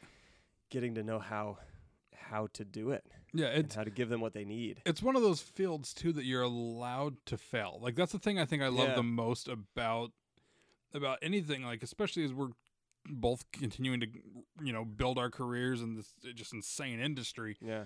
is a lot of a lot of other type of jobs they don't really give you a lot of room to fail whereas it's en- it's almost encouraged where it's like yep you yeah, it sounded like you were getting hit or it sounded like you were hitting somebody not getting hit Yeah. like you know it takes several takes sometimes to get it just right and and it's great to be able to realize that it's okay i don't have to be perfect on on the first take i, I get to do this a few times and you know sure time is money and you know you fuck it up too many times and they're gonna be like we're gonna see the next actor Yeah, there's definitely a, a, a ticking clock on that. yeah but you still you still get that chance to uh to play with it and Yeah. and to realize that you know this person's not just gonna like tear your head off if you don't get it right the first time Right. Well, and you really need that. I mean, especially in voiceover where it's all you have is your voice, so it's important that it it is uh, as close to exactly what you want as possible. yeah Um, but if you try and force that, then you you tighten up and it and it doesn't work. Mhm. Like it just doesn't work. You tense up and it sounds wrong and and it's not interesting. It's not relaxed. It's Right. not fluid. Um, and so so you need to be able to relax and take risks because it's when you you try something crazy that you end up with something interesting. Right so so that's it's just so important for that. Wa- that was it hard work. for you to kind of get into that headspace when you started doing voiceover to be Oh, able to yeah. uh, to relax and just let yourself go? Oh yeah. Well, the, my the first voiceover stuff I did was audiobook, Oh, which um is just oh man, it is a marathon yeah, doing audiobook uh and and self-produced audiobook at that. So I was sitting in my closet talking all for right. hours and hours and hours and then I was editing. So then listening to myself for 4 hours for every hour that I recorded, you know? And uh Your roommate's just like just- James is in his closet talking again. Exactly. Yeah. yeah. Um, well, the worst was that my so when I started doing this, it was uh, I was living in an apartment with a few friends, and um, I was upstairs. It was this cool three-story place, and so I recorded in my closet. Was the best place to record, and I shared a wall with the neighbor on the opposite side. Come to realize through my recording experience, that wall I shared was actually a bathroom wall. So, Yeah. so you, you got some other exertion noises. So, so I got some exertions. I got some efforts uh, happening. Well, it was mostly the toilet flush. Yeah. Actually, it'd be like, it'd be like, oh, I hear like there's this weird buzzing. Oh, the fan is on. The fan Yeah. is on across, and there's the flush. Cool. I'm glad he was peeing. yeah, Yeah, and uh, so and so that though of like being right in the middle of a, of you know on a roll, doing a paragraph, two paragraphs. Cool. I haven't messed up. I'm you know on a roll here, going through this book, and then all of a sudden the toilet flushes. It's like, well, shit. I gotta go back and start over. Um, so a- as we say that, my toilet makes it. yeah, thank you, toilet. Noise. Your timing is impeccable as always. Luckily, I don't hear it picking up on here. We'll see when I quickly listen back It's to this there. if it's there, It'll be there. because it. What are we recording on here? Yeah. So th- these are pretty directional. So it. Uh, yeah, it'll get a little something. It, it'll, it'll get a little something. I, and what's funny is mine just randomly started doing it. This used to be a recording safe space, and I- then all of a sudden it just started just this. I bet your flapper is loose. I've, I've been told I have a problem yes, with my flapper. I know, I know, I know.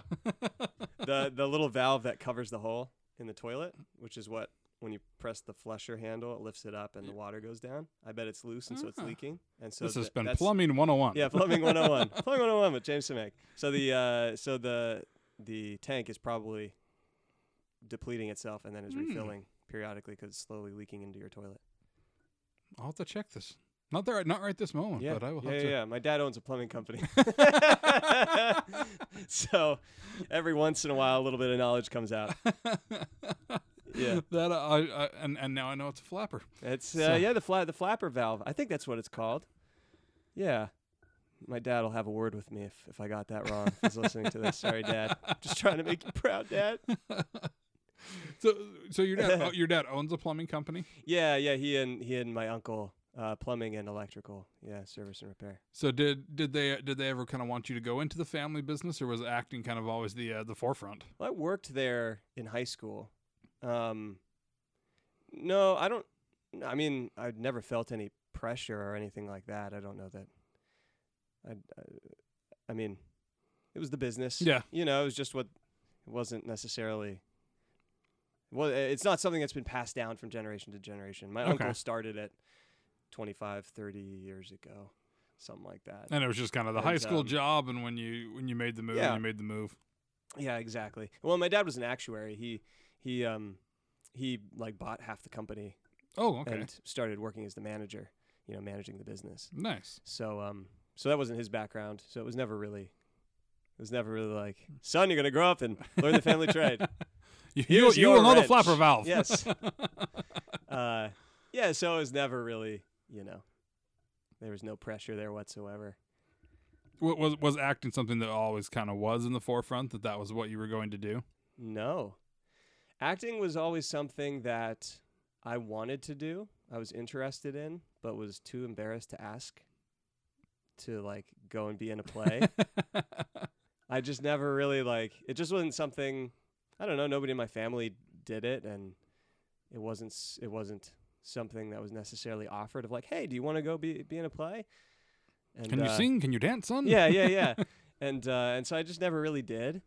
And um, yeah, I, I didn't. I I did my first play in high school. The First real play that I did was my junior year of high school, and um, I ended up there because I was in choir, and the choir, the choir overlapped with the theater kids, Mhm. and I mean, at that level, and I grew up in a relatively small town.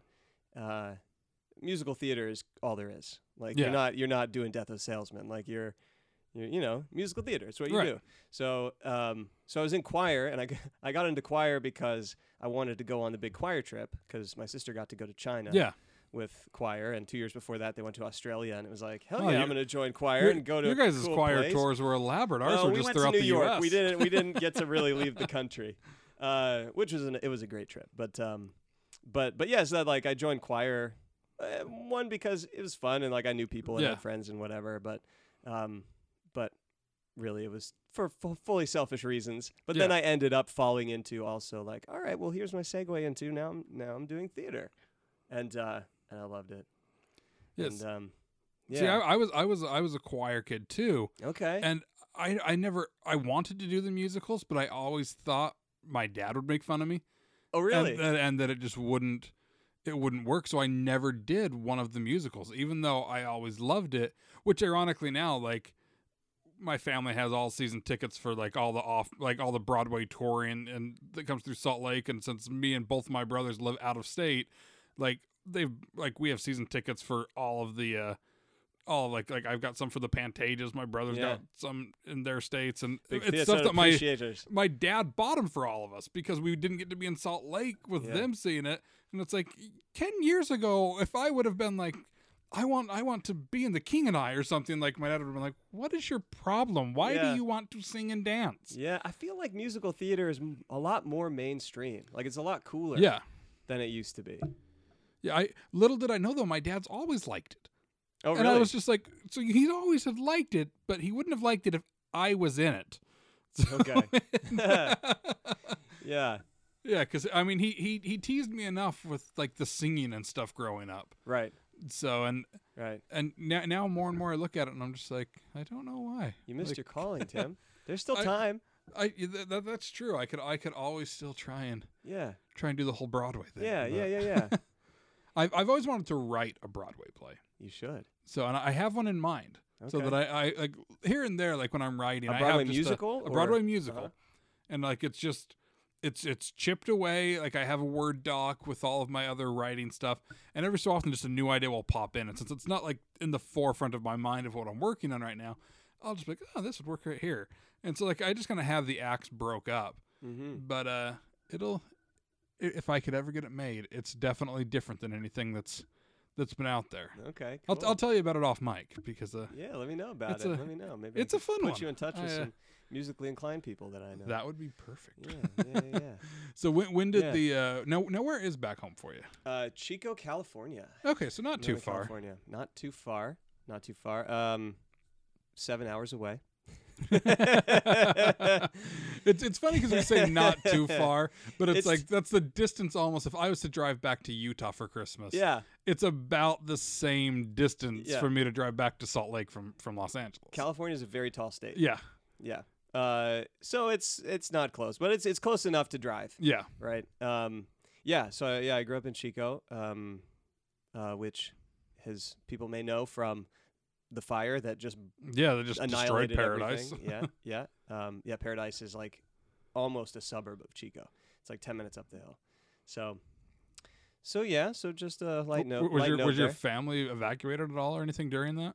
Um, no, not my immediate family. So Chico didn't really was didn't really burn like the fire didn't really Mhm. get down into Chico. It stopped essentially right on the edge. Um, I had an aunt and uncle who lost a home. My great uncle lost uh, his home as well. Oh, jeez. Yeah. So, and I, I, you know, I know tons of people who, who grew up up there. You know, like I had friends up there, and they'd come down to school down the hill and that kind of thing. Tons of people live up there and work down in Chico, and um, yeah, it's, it's just crazy.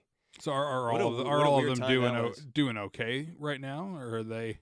Yeah, as far as I know, know, I mean, it I- took so many people by surprise that there's still people living in RVs and stuff all all throughout Paradise. Yeah, well, it was crazy. Be I was home three weeks ago or a month ago for Thanksgiving, and uh, and driving in, driving up Highway 99, there were like tent cities. yeah, like these small little tent cities driving in, which is, you know, in LA you see tent cities. In Chico, yeah. That's it's just, called the an 110. anomaly. exactly. it's like, oh, uh, home sweet home. Um, so it's just very strange to see that.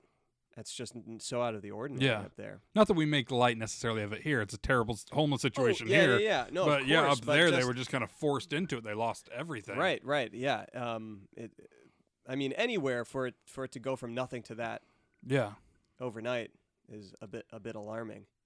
Um, yeah, but what a disaster! Yeah, and to be was- to be closely affected by it too, to have friends and family that It was such a gut punch. yeah, I was, I mean, I was down here. It was like it was weird. I felt like I should have been there yeah, to experience this crazy trauma that was going on. And at the like same it reminded time- me of how closely I'm, I feel connected to Yeah. the place where I grew up. It was like the home, like home is burning, like home is under attack right now, and yeah. would- like I'm not there. This is so weird. I, was, I would watch the news reports every night, and um, you know they had like town hall meetings every night, and I would tune into those and call call the family, of course, and stuff like that. But it was crazy. It was just Yeah, I, I can only imagine having to basically watch a part of your home just like yeah, just like get ravaged by the unthinkable. yeah, just wiped off the face of the earth.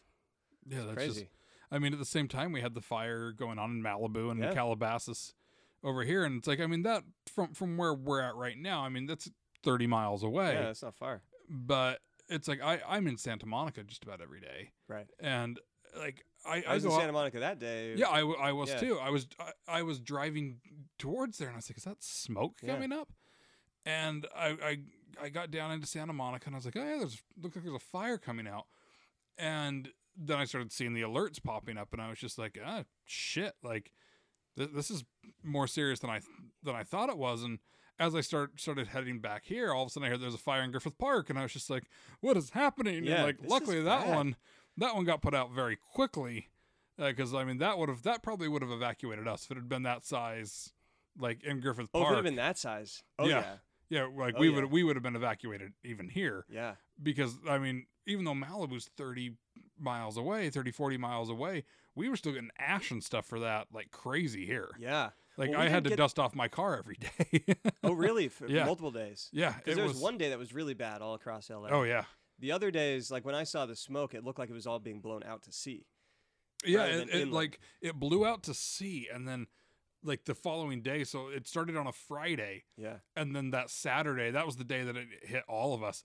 I I had been driving back down into Santa Monica on that Saturday, and I start getting closer and closer, and all of a sudden the air just started getting browner and browner, and I stopped at a Vons. I had to run in and grab a drink, and like I took a picture of it because it was just unbelievable. Yeah. Because it was just you couldn't see the sky; it was just brown Yeah. it, it it was really a weird feeling and then starting to drive back into hollywood it was like it had just like followed me Mm. and it was the weirdest feeling to be like i've never been in around anything like this Hmm. and to like see you know parts of that destruction and then i don't know if you've been back up through malibu or calabasas I- even since like I drove up the 101. yeah when you go through the 101 through Yeah. calabasas it's just crazy to be like and to see some of the destruction but then also to see some of the homes that somehow survived and you're like Right. how did you Yeah. What? How did you you make it doing? through What did you build your house out of? Yeah. Or even, you like, should have told people about that. the Skirball fire that happened last year along Oh, the four. dude, I drove up while that was burning. yeah, I did crazy. too, and it was terrifying. Yeah. And to see some of the houses that were saved, it was just Yeah. like, how did you make it? Like literally, like circles of like fire around them, and the houses were fine. Yeah. And it's, but yeah, it's just it's crazy to have to see that, but to be so closely affected by it, I can't even imagine. Was I, I was just seeing Malibu Canyon on fire, and I was just like, I, I drive through there all the time. Like I love that drive, and Mm-hmm. it's just kind of gone. Like it's Yeah. it's all charred, and Yeah. yeah, it Yeah, it, it was kind of surreal. My dad said that the the smoke, so the smoke was so thick in Chico, it was all just going paradise, just sitting right over Mhm. Chico, and my dad told me that it was it was basically a, a solar eclipse for Oh, a wow. few days. Like you couldn't, it was dark. It was That's like crazy. Darkness, and and the weather forecast was for like 75 degrees, and the temperature on the ground was 42. Oh wow, Yeah, just solar eclipse. It was Yeah. like nighttime, all day. That's just insane. yeah. Yeah, well, I'm, I'm glad I'm glad your immediate family is, is safe, and hopefully Yeah, well, the, I mean, uh, everybody's safe, so that's Yeah. you know that's obviously the the key thing there. yeah, and hopefully the Yeah. hopefully those that you know, and I mean everybody Yeah. there is able to get back on their feet because it's just Yeah, yeah, it, I I can't even fathom it. Just seeing the pictures and stuff from up there, it's just it's crazy. it's unthinkable. Well, I got to go up, so they just I think this week reopened Paradise for people to start going back in. Um, but my my aunt and uncle didn't live in Paradise proper. They were kind of on towards the the edge of the fire, a canyon or two over, um, in Butte Creek Canyon is what Okay. it's called. Um, and so that was kind of more on the edge of the fire, and that was the first area that they allowed people back into. And it was the day that I went up for Thanksgiving. I drove up there, and the next day they were opening that for the first time for people to come up and check it out and like you know collect stuff, anything Right. that might have survived, which mostly meant just go and look and see that nothing had survived yeah, and uh, and and so I ended up on my way before I came back down here to L.A. I went up there. I drove up up the road to go see their property, and whew, yeah. Those are, those are images that just kind of stick with you forever too. yeah, you know, like I grew up playing in that house. Like I would go hang out up there, and we would do holidays up there, and like you know.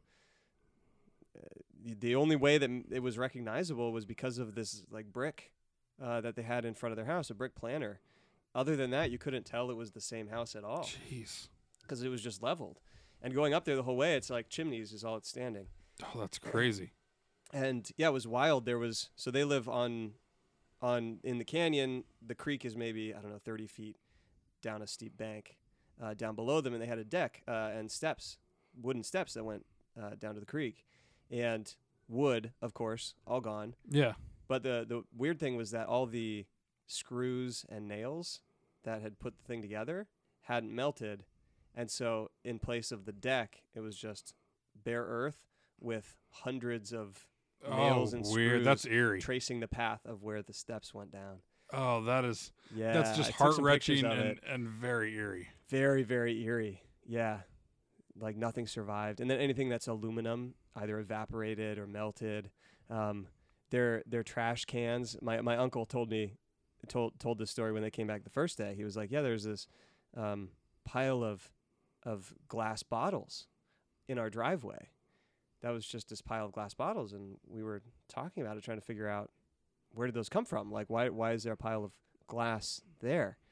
and they realized that that was their recycling bin. Oh wow. And all that was left of the bin, the plastic bin, was, Was this like bottles. ghost circular like greasy imprint on the the the pavement and then this pile of glass bottles that were like broken but hadn't melted Wow. because they were glass. Now is this your uncle that owns the plumbing Yeah, company? yeah, oh wow. yeah, yeah. Um, yeah, so it was it's just strange to see. So I got to see that too. Yeah. It's just so weird. Yeah, that is just. Well, I'm, I'm glad they're okay, and hopefully they're able to to rebuild Yeah, yeah, yeah. yeah. rebuild quickly here. Yeah, this is a great comedy podcast you got here, Tim. hey, sometimes sometimes things get real. Funny people have real lives too. So w- when Yeah. you, how old were you when you kind of made your way down to LA? And was it was that always kind of the goal when you had started when you had started acting and doing the high school plays and stuff? Oh, I mean, no. Like, in I would never have admitted that to anybody. I think it, it was in the back of my mind. Like, Yeah. I, I had I had those thoughts and wouldn't acknowledge them. I was a closet actor, and uh, uh, I I uh, I came down here to UCLA. I came down for school for um, not studying acting. Um, What, what were you studying? uh, I got degrees in math and English. Okay. So cr- English creative writing. I did the English degree to get the creative writing emphasis, and then and then applied math. So yeah, I always thought I was gonna be a scientist or an engineer or something like that.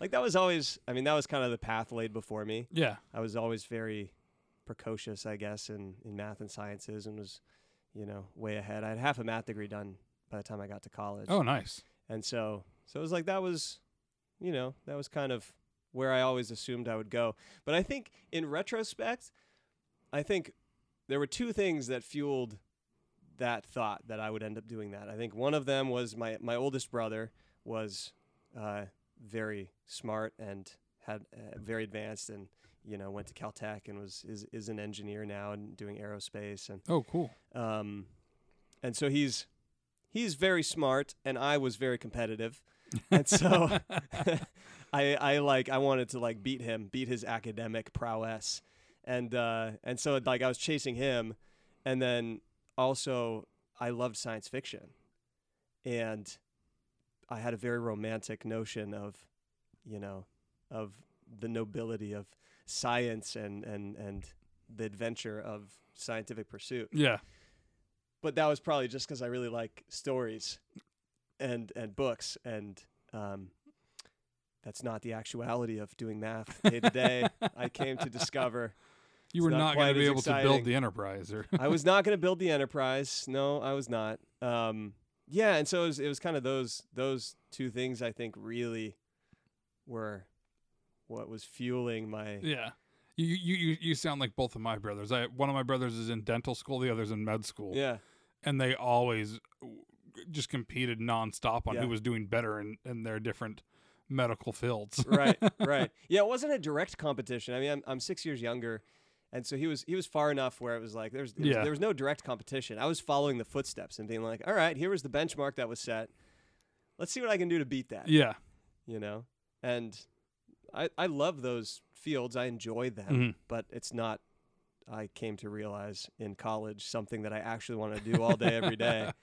Something I want to dabble in and like, oh, that's interesting Yeah. rather than you know 12 hours at a time so so yeah so that's i came down here for school and um and uh, part of the reason a significant part of the reason why i ended up at ucla was because it was in la and i was already going like all right like i could go to school and then like you know dip my toe in and Yeah. like see, there's stuff there like stuff's casting down there. I could see what's going on and maybe try and audition for some things.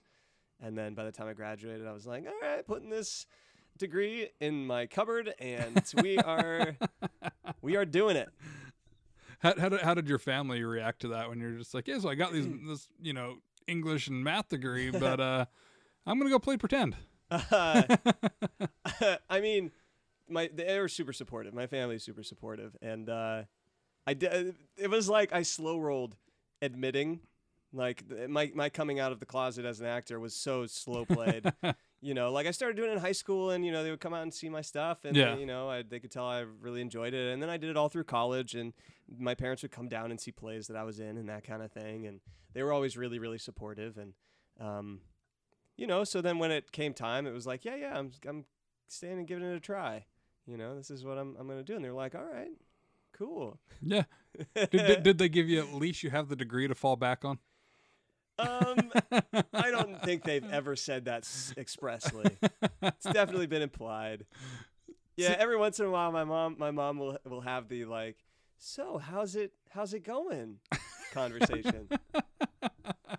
See, I, I, I, I still get the like. I think my family now gets that it's like, oh, he actually knows what he's doing. It's, Yeah, it's, but so because I was just about done with my business degree when I was just like, I hate Yeah. this, I hate this so much, and so it's like, I never finished the degree to fall back on, but part of me was just like, yeah, I don't have that to fall back on, so I got to make this other stuff work. yeah, It just has to work. yeah. And- we got to find some money here somewhere. Yeah, and and I think my, I know my parents are just like, "What the hell are you doing? Like you you're not gonna have that to fall back on?" And I'm just like, "Nah, yeah. Nope. nope." Yeah. I was like, Yeah. "I think I'll put a gun in my mouth if I do that." Oh, so, uh. So yeah, I'm not I'm not gonna do that. Yeah, So yeah, yeah, yeah, yeah. Yeah, I mean, at a certain point, you realize like it's just unavoidable. yeah, I mean, I think a lot of people realize that and then do it anyway. yeah, and, I, and I had I had even intended to use the business degree for entertainment. Yeah, yeah, but I was just like, "Nah, I've got to be making stuff. I I can't I can't sit back and watch other people make stuff." yeah, yeah, yeah. That's kind of. I mean, I finished the degree, so Yeah, yeah, you finished the degree. I got two of them. yeah, I'm good. Yeah. Well, I think that's part of like if I was really struggling, my parents would definitely right. probably try and nudge me. You know, like, they're "So my how- parents. they want how me to be stable. yeah, yeah, but they, you know, I've never, you know, I've done fine financially. I've never really like had to borrow money from them or anything Yeah. like that. So, you know, because I seem to be doing okay, they're they're like, all right, well, this is great. Like, good yeah, for you. But yeah. I- remember, you could always. I, I, th- I think my parents are just like, all right, well, you're you're you're moving to Los Angeles, like it's expensive there, like, yeah, and I'm like, yep, I'm gonna be working for myself, so we'll see how this goes. Yeah. And you know, after like a full like year and a half now of self employment, and they're like, oh, all right, like I guess he, I guess he yeah. figured it like, out. well, he, as far as we know, he still has a apartment. Yeah, he's He hasn't died yet. he, so hasn't, he hasn't died yet. He still randomly has things on TV, so yeah, yeah. all He right, does this podcast, which is like proof of life, essentially. yeah, So that's good. yeah. This is the I'm Still Breathing podcast. Hi, mom and dad. I'm still alive. No So- need to drive out here yet. what what was the uh, what was the first thing that you got cast in where you were just like, all right, here we go. This is the uh, this is what we're doing. I, I don't. You mean as far as like me knowing that it was something I wanted to do, or the first thing that felt like a real thing? The first thing that kind of felt like a real thing where you're just like, all right, I'm I'm on the I'm on the path. Ooh, I'll let you know when it happens. I, I think I think Conan's a fair signifier. Conan's a cool one. Conan's a cool one. Um, yeah, I don't honestly, I don't know. I mean, it might have been Conan where it was like, okay, like I'm on TV. Yeah. I'm on TV. Cool. That's real. That's that's tangible. That's something to point to. How did how did Nerd Melt come in the mix for you? Um, I ended up at Nerd Melt because I was doing classes at Nerdist School. I was doing improv Okay. classes, so I was doing that first, and I wanted free classes, and and also like it se- it made sense to me. I was looking for like a social outlet. yeah. I was looking for something, some way to be hanging out with people. Um, yeah, it was kind of a weird moment in my life. I had I had uh, had a long relationship that had ended. I mean, it was a- it was a little while between then and when I started at Nerd Melt, but it was still like I was still kind of putting my social circle back together. Right. like, oh, You're still kind of in limbo. Yeah, yeah, yeah. It was like, oh, a lot of those people we hung out with were your friends. So like, let's let's let's find my friend group here I- I- again I, and I lost those in the divorce. So yeah, reconnect with people that I haven't spoken with enough lately. they, they need to have friend alimony for those type of They, they should. They really should. They really should. So I hired a friendship lawyer to help me figure that out. but but yeah, Nerd Melt was one of those things that you know it was like it made it just made sense. Yeah. At that point in time, it was like cool. I want to. This would be great, and I'll get to see awesome shows. And When, and- when was it that you started there? Because you of course know. were before How long has it me. been since? I, I feel like I was there for maybe a year. okay. I wasn't that long before you. I was. I mean, I was only there for a year, so it was a matter of months. Yeah, so you were there. You were there about five months before me then. Eh, Maybe, yeah, some some around there. Yeah, five six months Maybe a before little me. less, but yeah, Okay. some, something like that. So Yeah, that's- long enough to like Yeah. to like know know most of the people. Yeah, it was. You, you you couldn't not know everybody that goes through there. Yeah, exactly, exactly. Yes, that's how I ended up there. Yeah, I feel like I was kind of it was it was I was kind of a random person at Nerd Melt. I mean, everybody was yeah. ca- came from every which every which way, but so many people there were stand-ups. Mhm. Um, the people who would who would intern would do it because of the stand-up community and getting to see the shows and getting to be around that. And I've never done stand-up in my life, and I I was you know, uh, improv, sketch comedy, that kind of Yeah. stuff. Um, I I do event hosting and stuff as well, which is stand-up adjacent. But I've like never gone up on a stage with prepared material to try and do a stand-up set Right. before. Um, and and it wasn't the goal. Like uh, that wasn't really the goal. I was just there to enjoy it for the most part.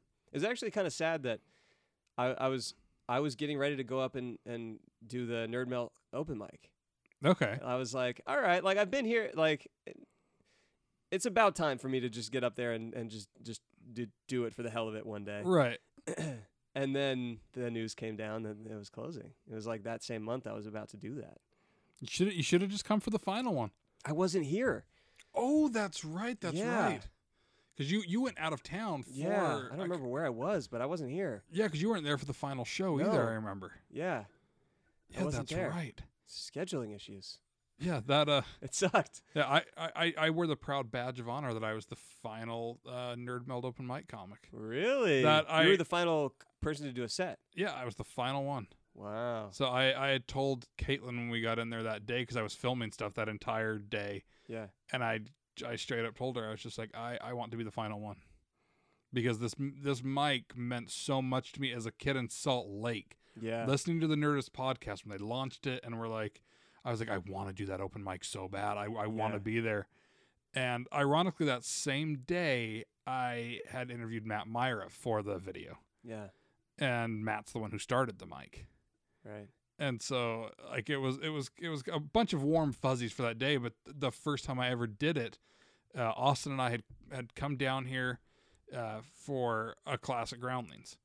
Okay. So we had w- literally we drove all day from Salt Lake, got in here at four in the afternoon, walked all the way down to Meltdown, which we didn't realize how far it was, and we were pretty much staying not too far from here, and walked all the way down there, uh, did a set, and walked all the way back. and then the next day we did our classic Groundlings. Yeah, we did our classic Groundlings, and then drove all the way back to Salt Lake. Does Austin do comedy too? No, he's primarily an actor. So he'll Okay. he'll do some comedy here and there, but he very much just sticks to just sticks to acting. Yeah. And uh we we more or less were just trying to get some extra improv training and some of that. And yeah, it was just me rushing down and I had to do it and so I closed out that night not just as the last comic but doing the very first set I ever did. Oh, you did the same. I did the same set so that I could kind of just come full circle and kind of come to terms with this place I loved that was just like it was it was kind of my my go-to anytime we'd come out here to do podcasts and everything. I went to Meltdown. Yeah. Like it was just my go-to and so I was like, oh, I'm I'm closing this out as something personal for for me to be able to uh Yeah. to selfishly kind of be like, I'm going to be the last one and this is what I'm doing. That's so cool. Yeah, I- you, I made was your, you made your own little narrative Yeah. arc. I, I was Uh, also your the story though final is really cool. I was the final intern too. The final intern. to intern. I was the last one standing. Oh, like like you you let everybody else leave. No, they all bailed on me. You were alone. I was alone because they had the intern show and then they all went to eat, but there were still a couple of us that were working that night. And they all just bailed. All right. wow. So you were the only responsible person ever to come out of Nerd Melt. to be fair, there was only two others that were supposed to be working. But yeah, they all just kind of went off and like there's still a show to do and Yeah. yeah. Oh, man, I'm surprised you didn't like get into a tiny wooden raft and just push off into the into the open ocean. Just full Truman Just- show and yeah, then just hit just- the edge of it. Just sail away and then yeah, yeah. Oh, that's crazy. How did your material go? How, how did it play? It played better to, than it did the first time because it was a polished bit at that point. Okay. So and, And, I'm uh, sure that was probably quite a supportive audience. It was. I mean, it was like there were a lot of interns there. There were also, I mean, eh, being the very last one, usually, of course, there's nobody there at that point. yeah. But there was still a handful of people that had stuck around to be able to be there for the very final open mic there. And Yeah. Did you say anything to that effect? Did you Yeah. say that you were repeating your yeah, I did after set. after I after I finished my closer that I had. after? I, oh, you said it after. You I said say it after, so I just went into it. You just went in my as if thing, and you then were you were little little 2011 Tim. Yeah, and then and Yeah. then and then I let some of the emotion kind of uh kind of hit me at that moment, and when that's where I told people like, yeah, this was the finals, or this was the first set I ever did in this room, and so that was that was the only 2011 was when it opened. I didn't do a set there though until 2014. Yeah. So And they were but- like, "Oh, that's why he was referencing David after dentist." I get it. It all makes sense now. We thought that was a little strange. yeah, that was that was weird. I mean, I guess that thing's still something, but Yeah. That's really cool. I didn't know that. Yeah. I'm bummed I missed that. you didn't miss much. It's not that great of a bit, but But- that's funny. Yeah, it's uh, Yeah. It, it's still sad every time I drive down Sunset and I see. Yeah, me too. I see yeah. the the shell of it, yeah. and I'm just like, Yeah, it's weird how it's weird how the community because it was a strong community tied to that place. Yeah, How when the place closes, it just dissolves. It just evaporates like it never existed. yeah, You know, and obviously those those ties live on. yeah. But And, But, and like, a lot of people kind of they either went to the Ruby or over to Dynasty. yeah, sure, sure, sure. But yeah, it's still strange that it's you know the location was was the center point of that universe. Yeah. like it really was all tied to that little room. Yeah, and like the the I think the last time I drove like drove up the street to the side of it, like the Meltdown Comics painting on the back is no longer there. Oh, is it gone? Like I it's just haven't- all black if I remember right, and Yeah. that was just kind of like, like it's even more real. Like yeah, yeah, like the Ninja Turtles mural is still there. I don't think that'll ever go anywhere since uh, the dude that drew the turtles is the one who did that. Yeah. But yeah, it's it's weird, very weird to be like, yeah, this this was my my home as I as I moved here and found a sense of community and yeah. For you, it really was. It's such a cool thing. Like I love that. Like it was kind of the siren's call for you. it was yeah, it was this come out here at dingy little comic book store that uh yeah, had a comedy room in the back. yeah. It's so cool. I mean, because like for me, I didn't expect it to be. I I didn't go into it with that anything of that level of reverence. Yeah. You know, I came in like, oh, this is cool. Like I'm doing classes here, and yeah, there's comedy that happens back here. This is cool. I'll come hang out. Um, and so I kind of didn't expect to get attached yeah. to the extent that I did. How when it closed, it was really sad. Like Yeah, it, was, it- it made me realize, oh, I actually, I actually cared about this place. yeah. You know, my heart grew three sizes. Yeah, I mean, day. you can even see behind you. There's actually a couple of posters there from Oh, uh, from Meltdown shows. Those were ones in San Diego. These ones were in San Diego. Those ones were in San Diego when Kumail, Jonah and Kumail took the show down there. I didn't know that ever happened. Yeah, they did. They did it a couple of years where they took it to the uh, American Comedy Company there, Yeah. and they yeah they did a live meltdown uh, at during Comic Con, and so it was like even even then it was like we were coming coming out from Salt Lake for Comic Con and we had to be at the meltdown show. It Yeah. was it was still something that just had to be Yeah. had to be done. Yeah. yeah. What a time. What a time. Yeah, it it, tru- it truly was the end of a comedy era here. Yeah, it kind of was. I mean, it was. It was definitely. It's weird because it was definitely a scene, Oh, and it yeah. was a scene that had reached fruition, and then blossomed, and like the spores went everywhere. Right. Before I ever got there, you know, obviously there's still amazing comedy happening there, but by the time I started working there, Meltdown, the show was done. yeah, the meltdown show was over, and but but even even since like you know Sammy uh, had the historical roast going on Yeah, with yeah. that with Eddie Firth, and and that got picked up for Netflix, Yeah. and and so it's it's like it's crazy to see what the things that that that place made happen. Yeah. Yeah. So yeah, it's. It, it still is hallowed ground. It may not be meltdown anymore, but when I drive It's past it, ground. it's a For sure. Yeah, it's it, it's it's still it's still a place of worship. Yeah. Yeah. well, be, before before we wrap up here, kind of circling back to your your math degree yeah. and stuff. Now you've done a podcast that is math centered, I have, yeah. and I I remember kind of reading about it, and I didn't fully grasp the concept. Okay. So so explain it I to guess me I on need a, to work on my, my marketing materials. It's it's it, I should, Yeah. and I shouldn't put the blame on you. It just the Well, way it's the way where it I belongs. read it, I was just like, Yeah, it's probably belongs. I don't know on that. I fully understand it. So so tell me more about about how your podcast works because I was Yeah. fascinated what, with the little bit I did understand. Okay, so yeah, so my podcast is called Digits. It's um so my tagline is a show about numbers and us. So essentially it's um it's in the same vein as something like Radio Lab, something along those lines. Um where uh I I we tell stories, we do journalism, we investigate topics. Um, and everything everything a key element is math and and or numbers is a key element of every story. Okay. So it's intentionally a little bit of a broad umbrella. So um, it's more of a perspective rather than like everything we do is about math. Um, the focus is on interesting stories, interesting topics that relate to our lives as people, human experience.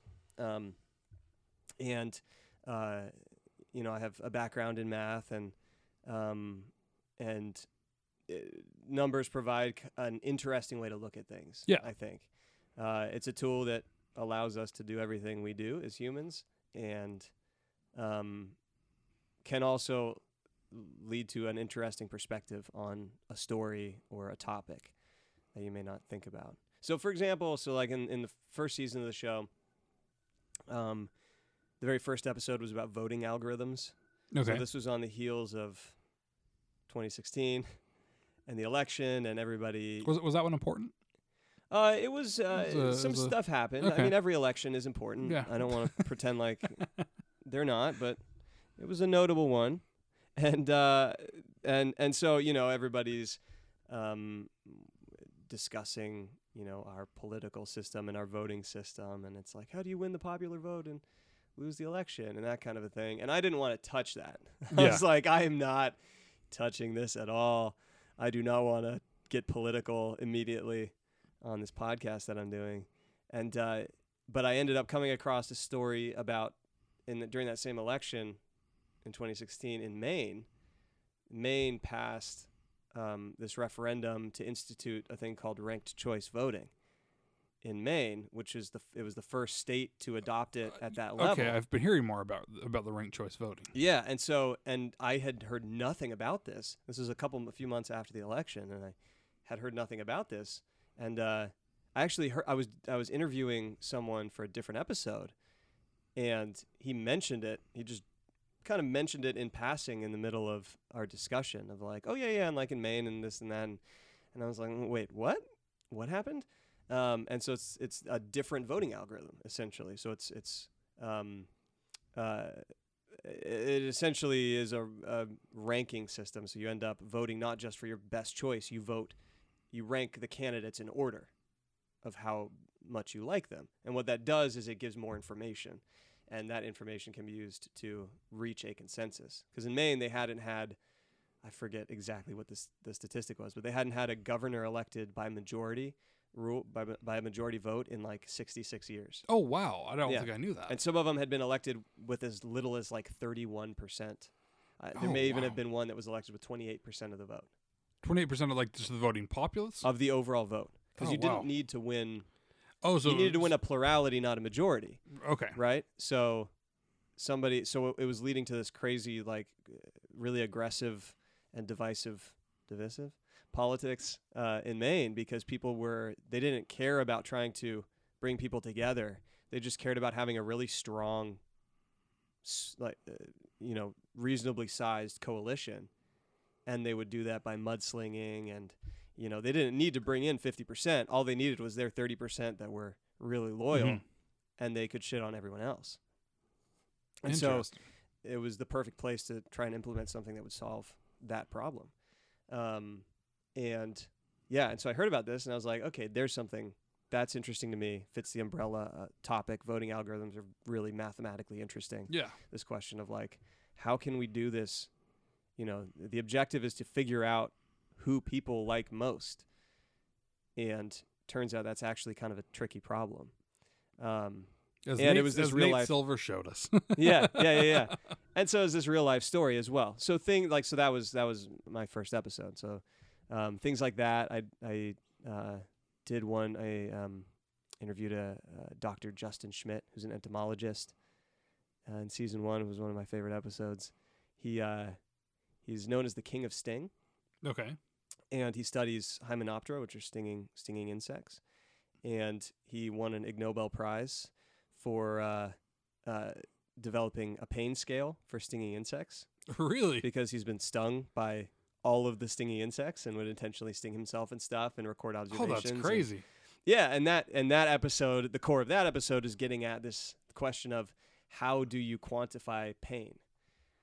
Mm. This this this idea of like, well, how to give it a number? yeah, how do you assign a, a scale to pain, a numerical scale to pain? It's such a nebulous thing. Like what, uh, what, what words do we even have to describe pain? It's like, ow, it hurts. Like it's, you know, we can talk about things as burning or, you know, No wonder he won a Nobel things like Prize for this because I go into the doctor Well- like, which one of these emojis do Yeah. you feel like? well, he won an Ig Nobel Prize. Oh, An okay. Ig Nobel Prize because he stung himself, stung the shit out of himself with a bunch of insects.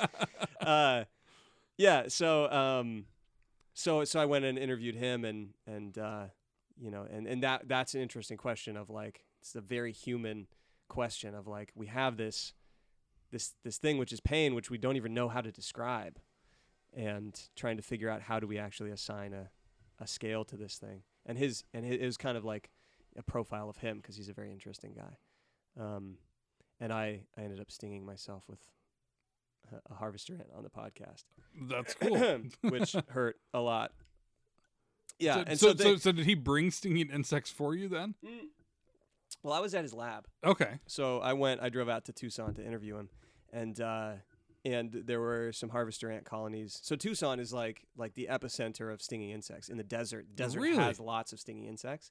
Yeah, That's So not a that's good like- thing. My brother lives there and he has a problem touching insects. So yeah. Well, I'm surprised he hasn't been stung more. whatever you do, don't grab a tarantula hawk. Um, Wait, a, a what?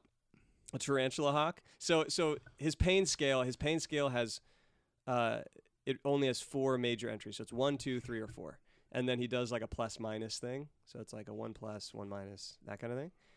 Um, so there are only I think three now insects that are a four. And one of them is the tarantula hawk, which is native. So that we have them here a- actually too. Is it just a tarantula? tarantula hawk. So it's it's a giant, like dark blue wasp that Keep, keep describing this. I'm pulling this. yeah pull up. this thing up. Uh, they attack. Um, they they lay their eggs in tarantulas. So they attack tarantulas. Lay it's actually one egg in one tarantula. It's a one to one thing, and uh, and then the baby hatches and eats the tarantula, and that's how they start their life. But these things have like the Okay, most, this is not as terrifying looking, at least as I thought it would be. it's dark. Yeah, it's Yeah, yeah. I've I've, I've- got a few pictures of it here. they're like they're like dark blue with red wings. Yeah, So well, you can see that how big they are. They're like yeah. They're you know, they're pretty long as your finger. gigantic. They're pretty huge, and they make kind of a loud noise when they fly around. Um, and yeah, so those are out there. I did not want to be stung by one of those. I didn't. Did yeah, I mean that person's holding one up with their hand, and it's like the size of their hand. Yeah. Like that is just. See, you said tarantula hawk, and I just pictured a flying tarantula. Oh no! I was no, just like- no, no, no, I was like, "What hellscape is Tucson?" no, no. It's uh, yeah, it's a wasp. Yeah, yeah. But so, so I, I, um, I was there, and I knew I wanted to. Like, I, I always like to do something, or not do something, but I like to find some angle that's interesting into my stories, and have something that like something that sets it apart, so it's not just run of the mill, whatever my episode is. And and in that one. I was thinking about it and I realized I had to sting myself with something. Like Yeah. there's no way I couldn't I could do a story like that and not do that. Um, and so so I chose the harvester ant, which he had they have colonies there. He had some down the street. So um, yeah. Harvester Yeah, ants well they're got the harvester ants down the yeah, street yeah, yeah. But he had two he had two different colonies right down the street and uh, so they're um they're they won't you have to work hard for them to sting you. So they're all over the place. Harvester ants, they're all over the United States. They're like big ants. yeah, And the thing is, they they're they don't really have many predators, and they they live a really long time, and like they just don't care that much. You have to really, really disturb them for them to sting you. Um, So like people living in the Ozarks. yeah, yeah, exactly. yeah. So, so, um, but we went down there, and those are a three on the scale. So a honeybee is a two. A honeybee is like the the, the center point for his scale. He Okay. he bases everything basically on distance from a honeybee when he's getting his data points because that's something that pretty much everybody's been stung by a Right. honeybee, so they can compare it, right? And so that's the two. And so then this is a three. So it's like a level of magnitude um, more intense, and it lasts for a very long time. Uh, yeah, so I went down and, and got stung by that, which That's which was that, that has to be somewhat intense because you're just anticipating the the oh, sting. it's the worst you- part of it. And especially if they don't like you have to really like rile them up. that was the thing was the first so the first time that we I did it on my forearm here and uh, we got I, we got an ant and and he was like yeah so like pick this up and you know just hold it like push it right here on your arm just kind of hold it there and it'll sting you and I couldn't do it. I was just like too nervous to even pick it up. And so so so he did it for me. And so he grabs one and and holds it on there and it's wiggling around and stuff. And I was just so tense and so nervous. And uh, nothing happened. And you know for 15 seconds nothing happened. And he was like oh well it's a dud. And he threw it away and picked up another one. And then that one did sting me. And uh, and it was funny actually because it stung in there and then it it stuck in my forearm. And and he like let go and i didn't want to knock it off or like kill it or my instinct obviously is to like knock Yeah. that shit off my arm and uh, I, I I didn't because I was like, oh, this guy's an entomologist. I don't want to offend him by killing an ant. Right. But of course, like whatever, he- it's ants. He wouldn't have he wouldn't have cared at all. But I was like, oh, what do, what do I do? I can't. Ha, ha. And I ended up just kind of brushing it off. But um, but yeah, it's interesting because those things. Um, it's what got him interested in uh, in stinging insects in the first place. Is their sting is very different than a honeybee. It doesn't hit you really hard right away, and it feels like it goes really deep into your skin. And so part of the cool thing is he has his book and his scale. Every single um, entry, every every single insect on there, he has this like poetic description of what it feels like to be stung by it. So the harvester ants, all of them are described kind of as like somebody reaching into your arm with needle nose pliers and pulling at tendons. Is the feeling that that Oh. they evoke. that like makes my arm just like mm, yeah, yeah, like and that. it's funny because you know a lot of our conversation was about this. It's like, well, yeah, like how do we describe pain? We have, you know, if you think of it as analogous to, to taste, we have all these different flowery descriptions of of of you know, like think about wine for example. You know, these different notes of honey and oak Yeah. and whatever, and and we have this uh, vast poetic language for how we describe certain things. But pain, it's like like fuck, this hurts. Get it off me. you know, uh, and and so he he has kind of he wants to bring figure out how to talk about this, and so he has these long descriptions of what these things feel like. Um, and it was exactly right. it was so spot on. And then it, it hurts for uh, like I, mine hurt really bad for six hours. Oof. Um, harvester ants last for a long time, so they can last for like a whole day, twenty four hours. You just like Uh, have to or- put like a balm or a cream or something on it, and it still doesn't do anything. There's not really anything you can do just you about have it. to You deal just with the kind pain, of just you suck just it up. wait. Yeah, Oof. you just kind of wait on it. But it was crazy because it comes in waves, so it that's that's also part of what's interesting about that particular venom. is it like it'll hit you really hard and then it'll back off, and then it'll really hurt again and then it'll back off. It's their way of being like, "You remember me, motherfucker? You yeah, don't mess yeah. with me. yeah, that's right. You Yeah, you- don't you come around my it. hill." yeah, exactly. So anyway, so like stuff like that. So you know, a whole we have a, a whole range of topics. Um, season two is in the works, awesome. and uh, yeah, check it out www.digitspodcast.com. I, I like I like that a lot. It's, it's I mean, there's so many podcasts like mine where it's just like, "Hey, let's talk to people in comedy and Yeah, yeah, and, yeah. and try to make that somewhat original." And we're all the same. So, but I, but I, I like it when there's a podcast that you know ha- has a different take on just podcasting and, and the Mm. topics that they cover, and I, I think that's a really fascinating way to to look at things. And I'm I'm always intrigued with the way that you know we we look at things analytically and numerically, and even though I don't understand half of it a lot of the time. Mm. it's still the bits and pieces I can grab. I I just love it. It's it's so it's so fun to look at. Yeah, I think people are kind of inherently interested. Like humans are interested in that stuff. Yeah. And I think so I've I have been trying to with my show walk that line of making it uh, real enough for someone who is trained, you know, who is a scientist Mm. or someone who's trained in mathematics or physics or, or whatever to find it interesting um, and also make it accessible enough to someone So like for, yourself for, for who's like- dummies like, me. yeah, well, or someone someone who's like, oh, this seems interesting, but like I d- didn't get past Yeah. you know pre-algebra, and uh, for someone like that to you know, it's not opaque. Like I'm not trying to make really opaque, intense. Uh, You're just trying to make it stuff. fun for everybody. yeah, because that's what that's what I like Yeah. about it. You know, I'm I'm just trying to this this is me being like, all right, like I got a math degree and you know I'm interested in this Yeah. stuff. I'm interested in this stuff, and I want an excuse to explore it. You know, on my own time. Awesome. We'll So- have I'll have a link for it on the website. yeah, so yeah, people throw it up uh, there. Yeah, can go check that out as well. So, yeah. but so so again, it's fun. Yeah. So season one is season one's out there, and um, season two will be coming later this year. awesome. Yeah. So again, thank you for taking the time. I know man, we're this has been so we're, we're five days out from Christmas, and I know you're getting Yeah. ready to head back home, Getting and you got to go home. home. and pack. Going and home and packing. That's right. Yeah, it's uh, it's gonna be a nice holiday season, I think. Awesome. Yeah, yeah. What are you doing for the So- uh, holidays? We, we we stick around here. So uh, yeah, it's as as I always told my family, I was just like, yeah, it's it's snowing and cold there. I, was like, Yeah, I, I didn't move somewhere where it's 75 degrees on Christmas so that I could go back to snow. right, It, it's uh, not really a choice. yeah, I, Yeah, I I am in my perfect habitat. Yeah. I don't I don't need to leave my my son. yeah, yeah, yeah. It'll be nice. Hey, Merry Christmas, everyone. Yeah, and, Merry, Merry, Merry, Merry Christmas, Christmas and, to you. Happy mm. holidays and Happy New Year. peace, peace be with us. little, little one has nothing to say about Okay. it. She's just like I'm I'm asleep now. like, all right, get the hell out of my house. trying to sleep. Yeah. Well, hey, thanks for having me on, man. I'm glad Yeah. we finally made this work. yeah, thank you, and have a safe drive up back up to Chico. Yeah, I We'll see. will. Have a safe stay. Here.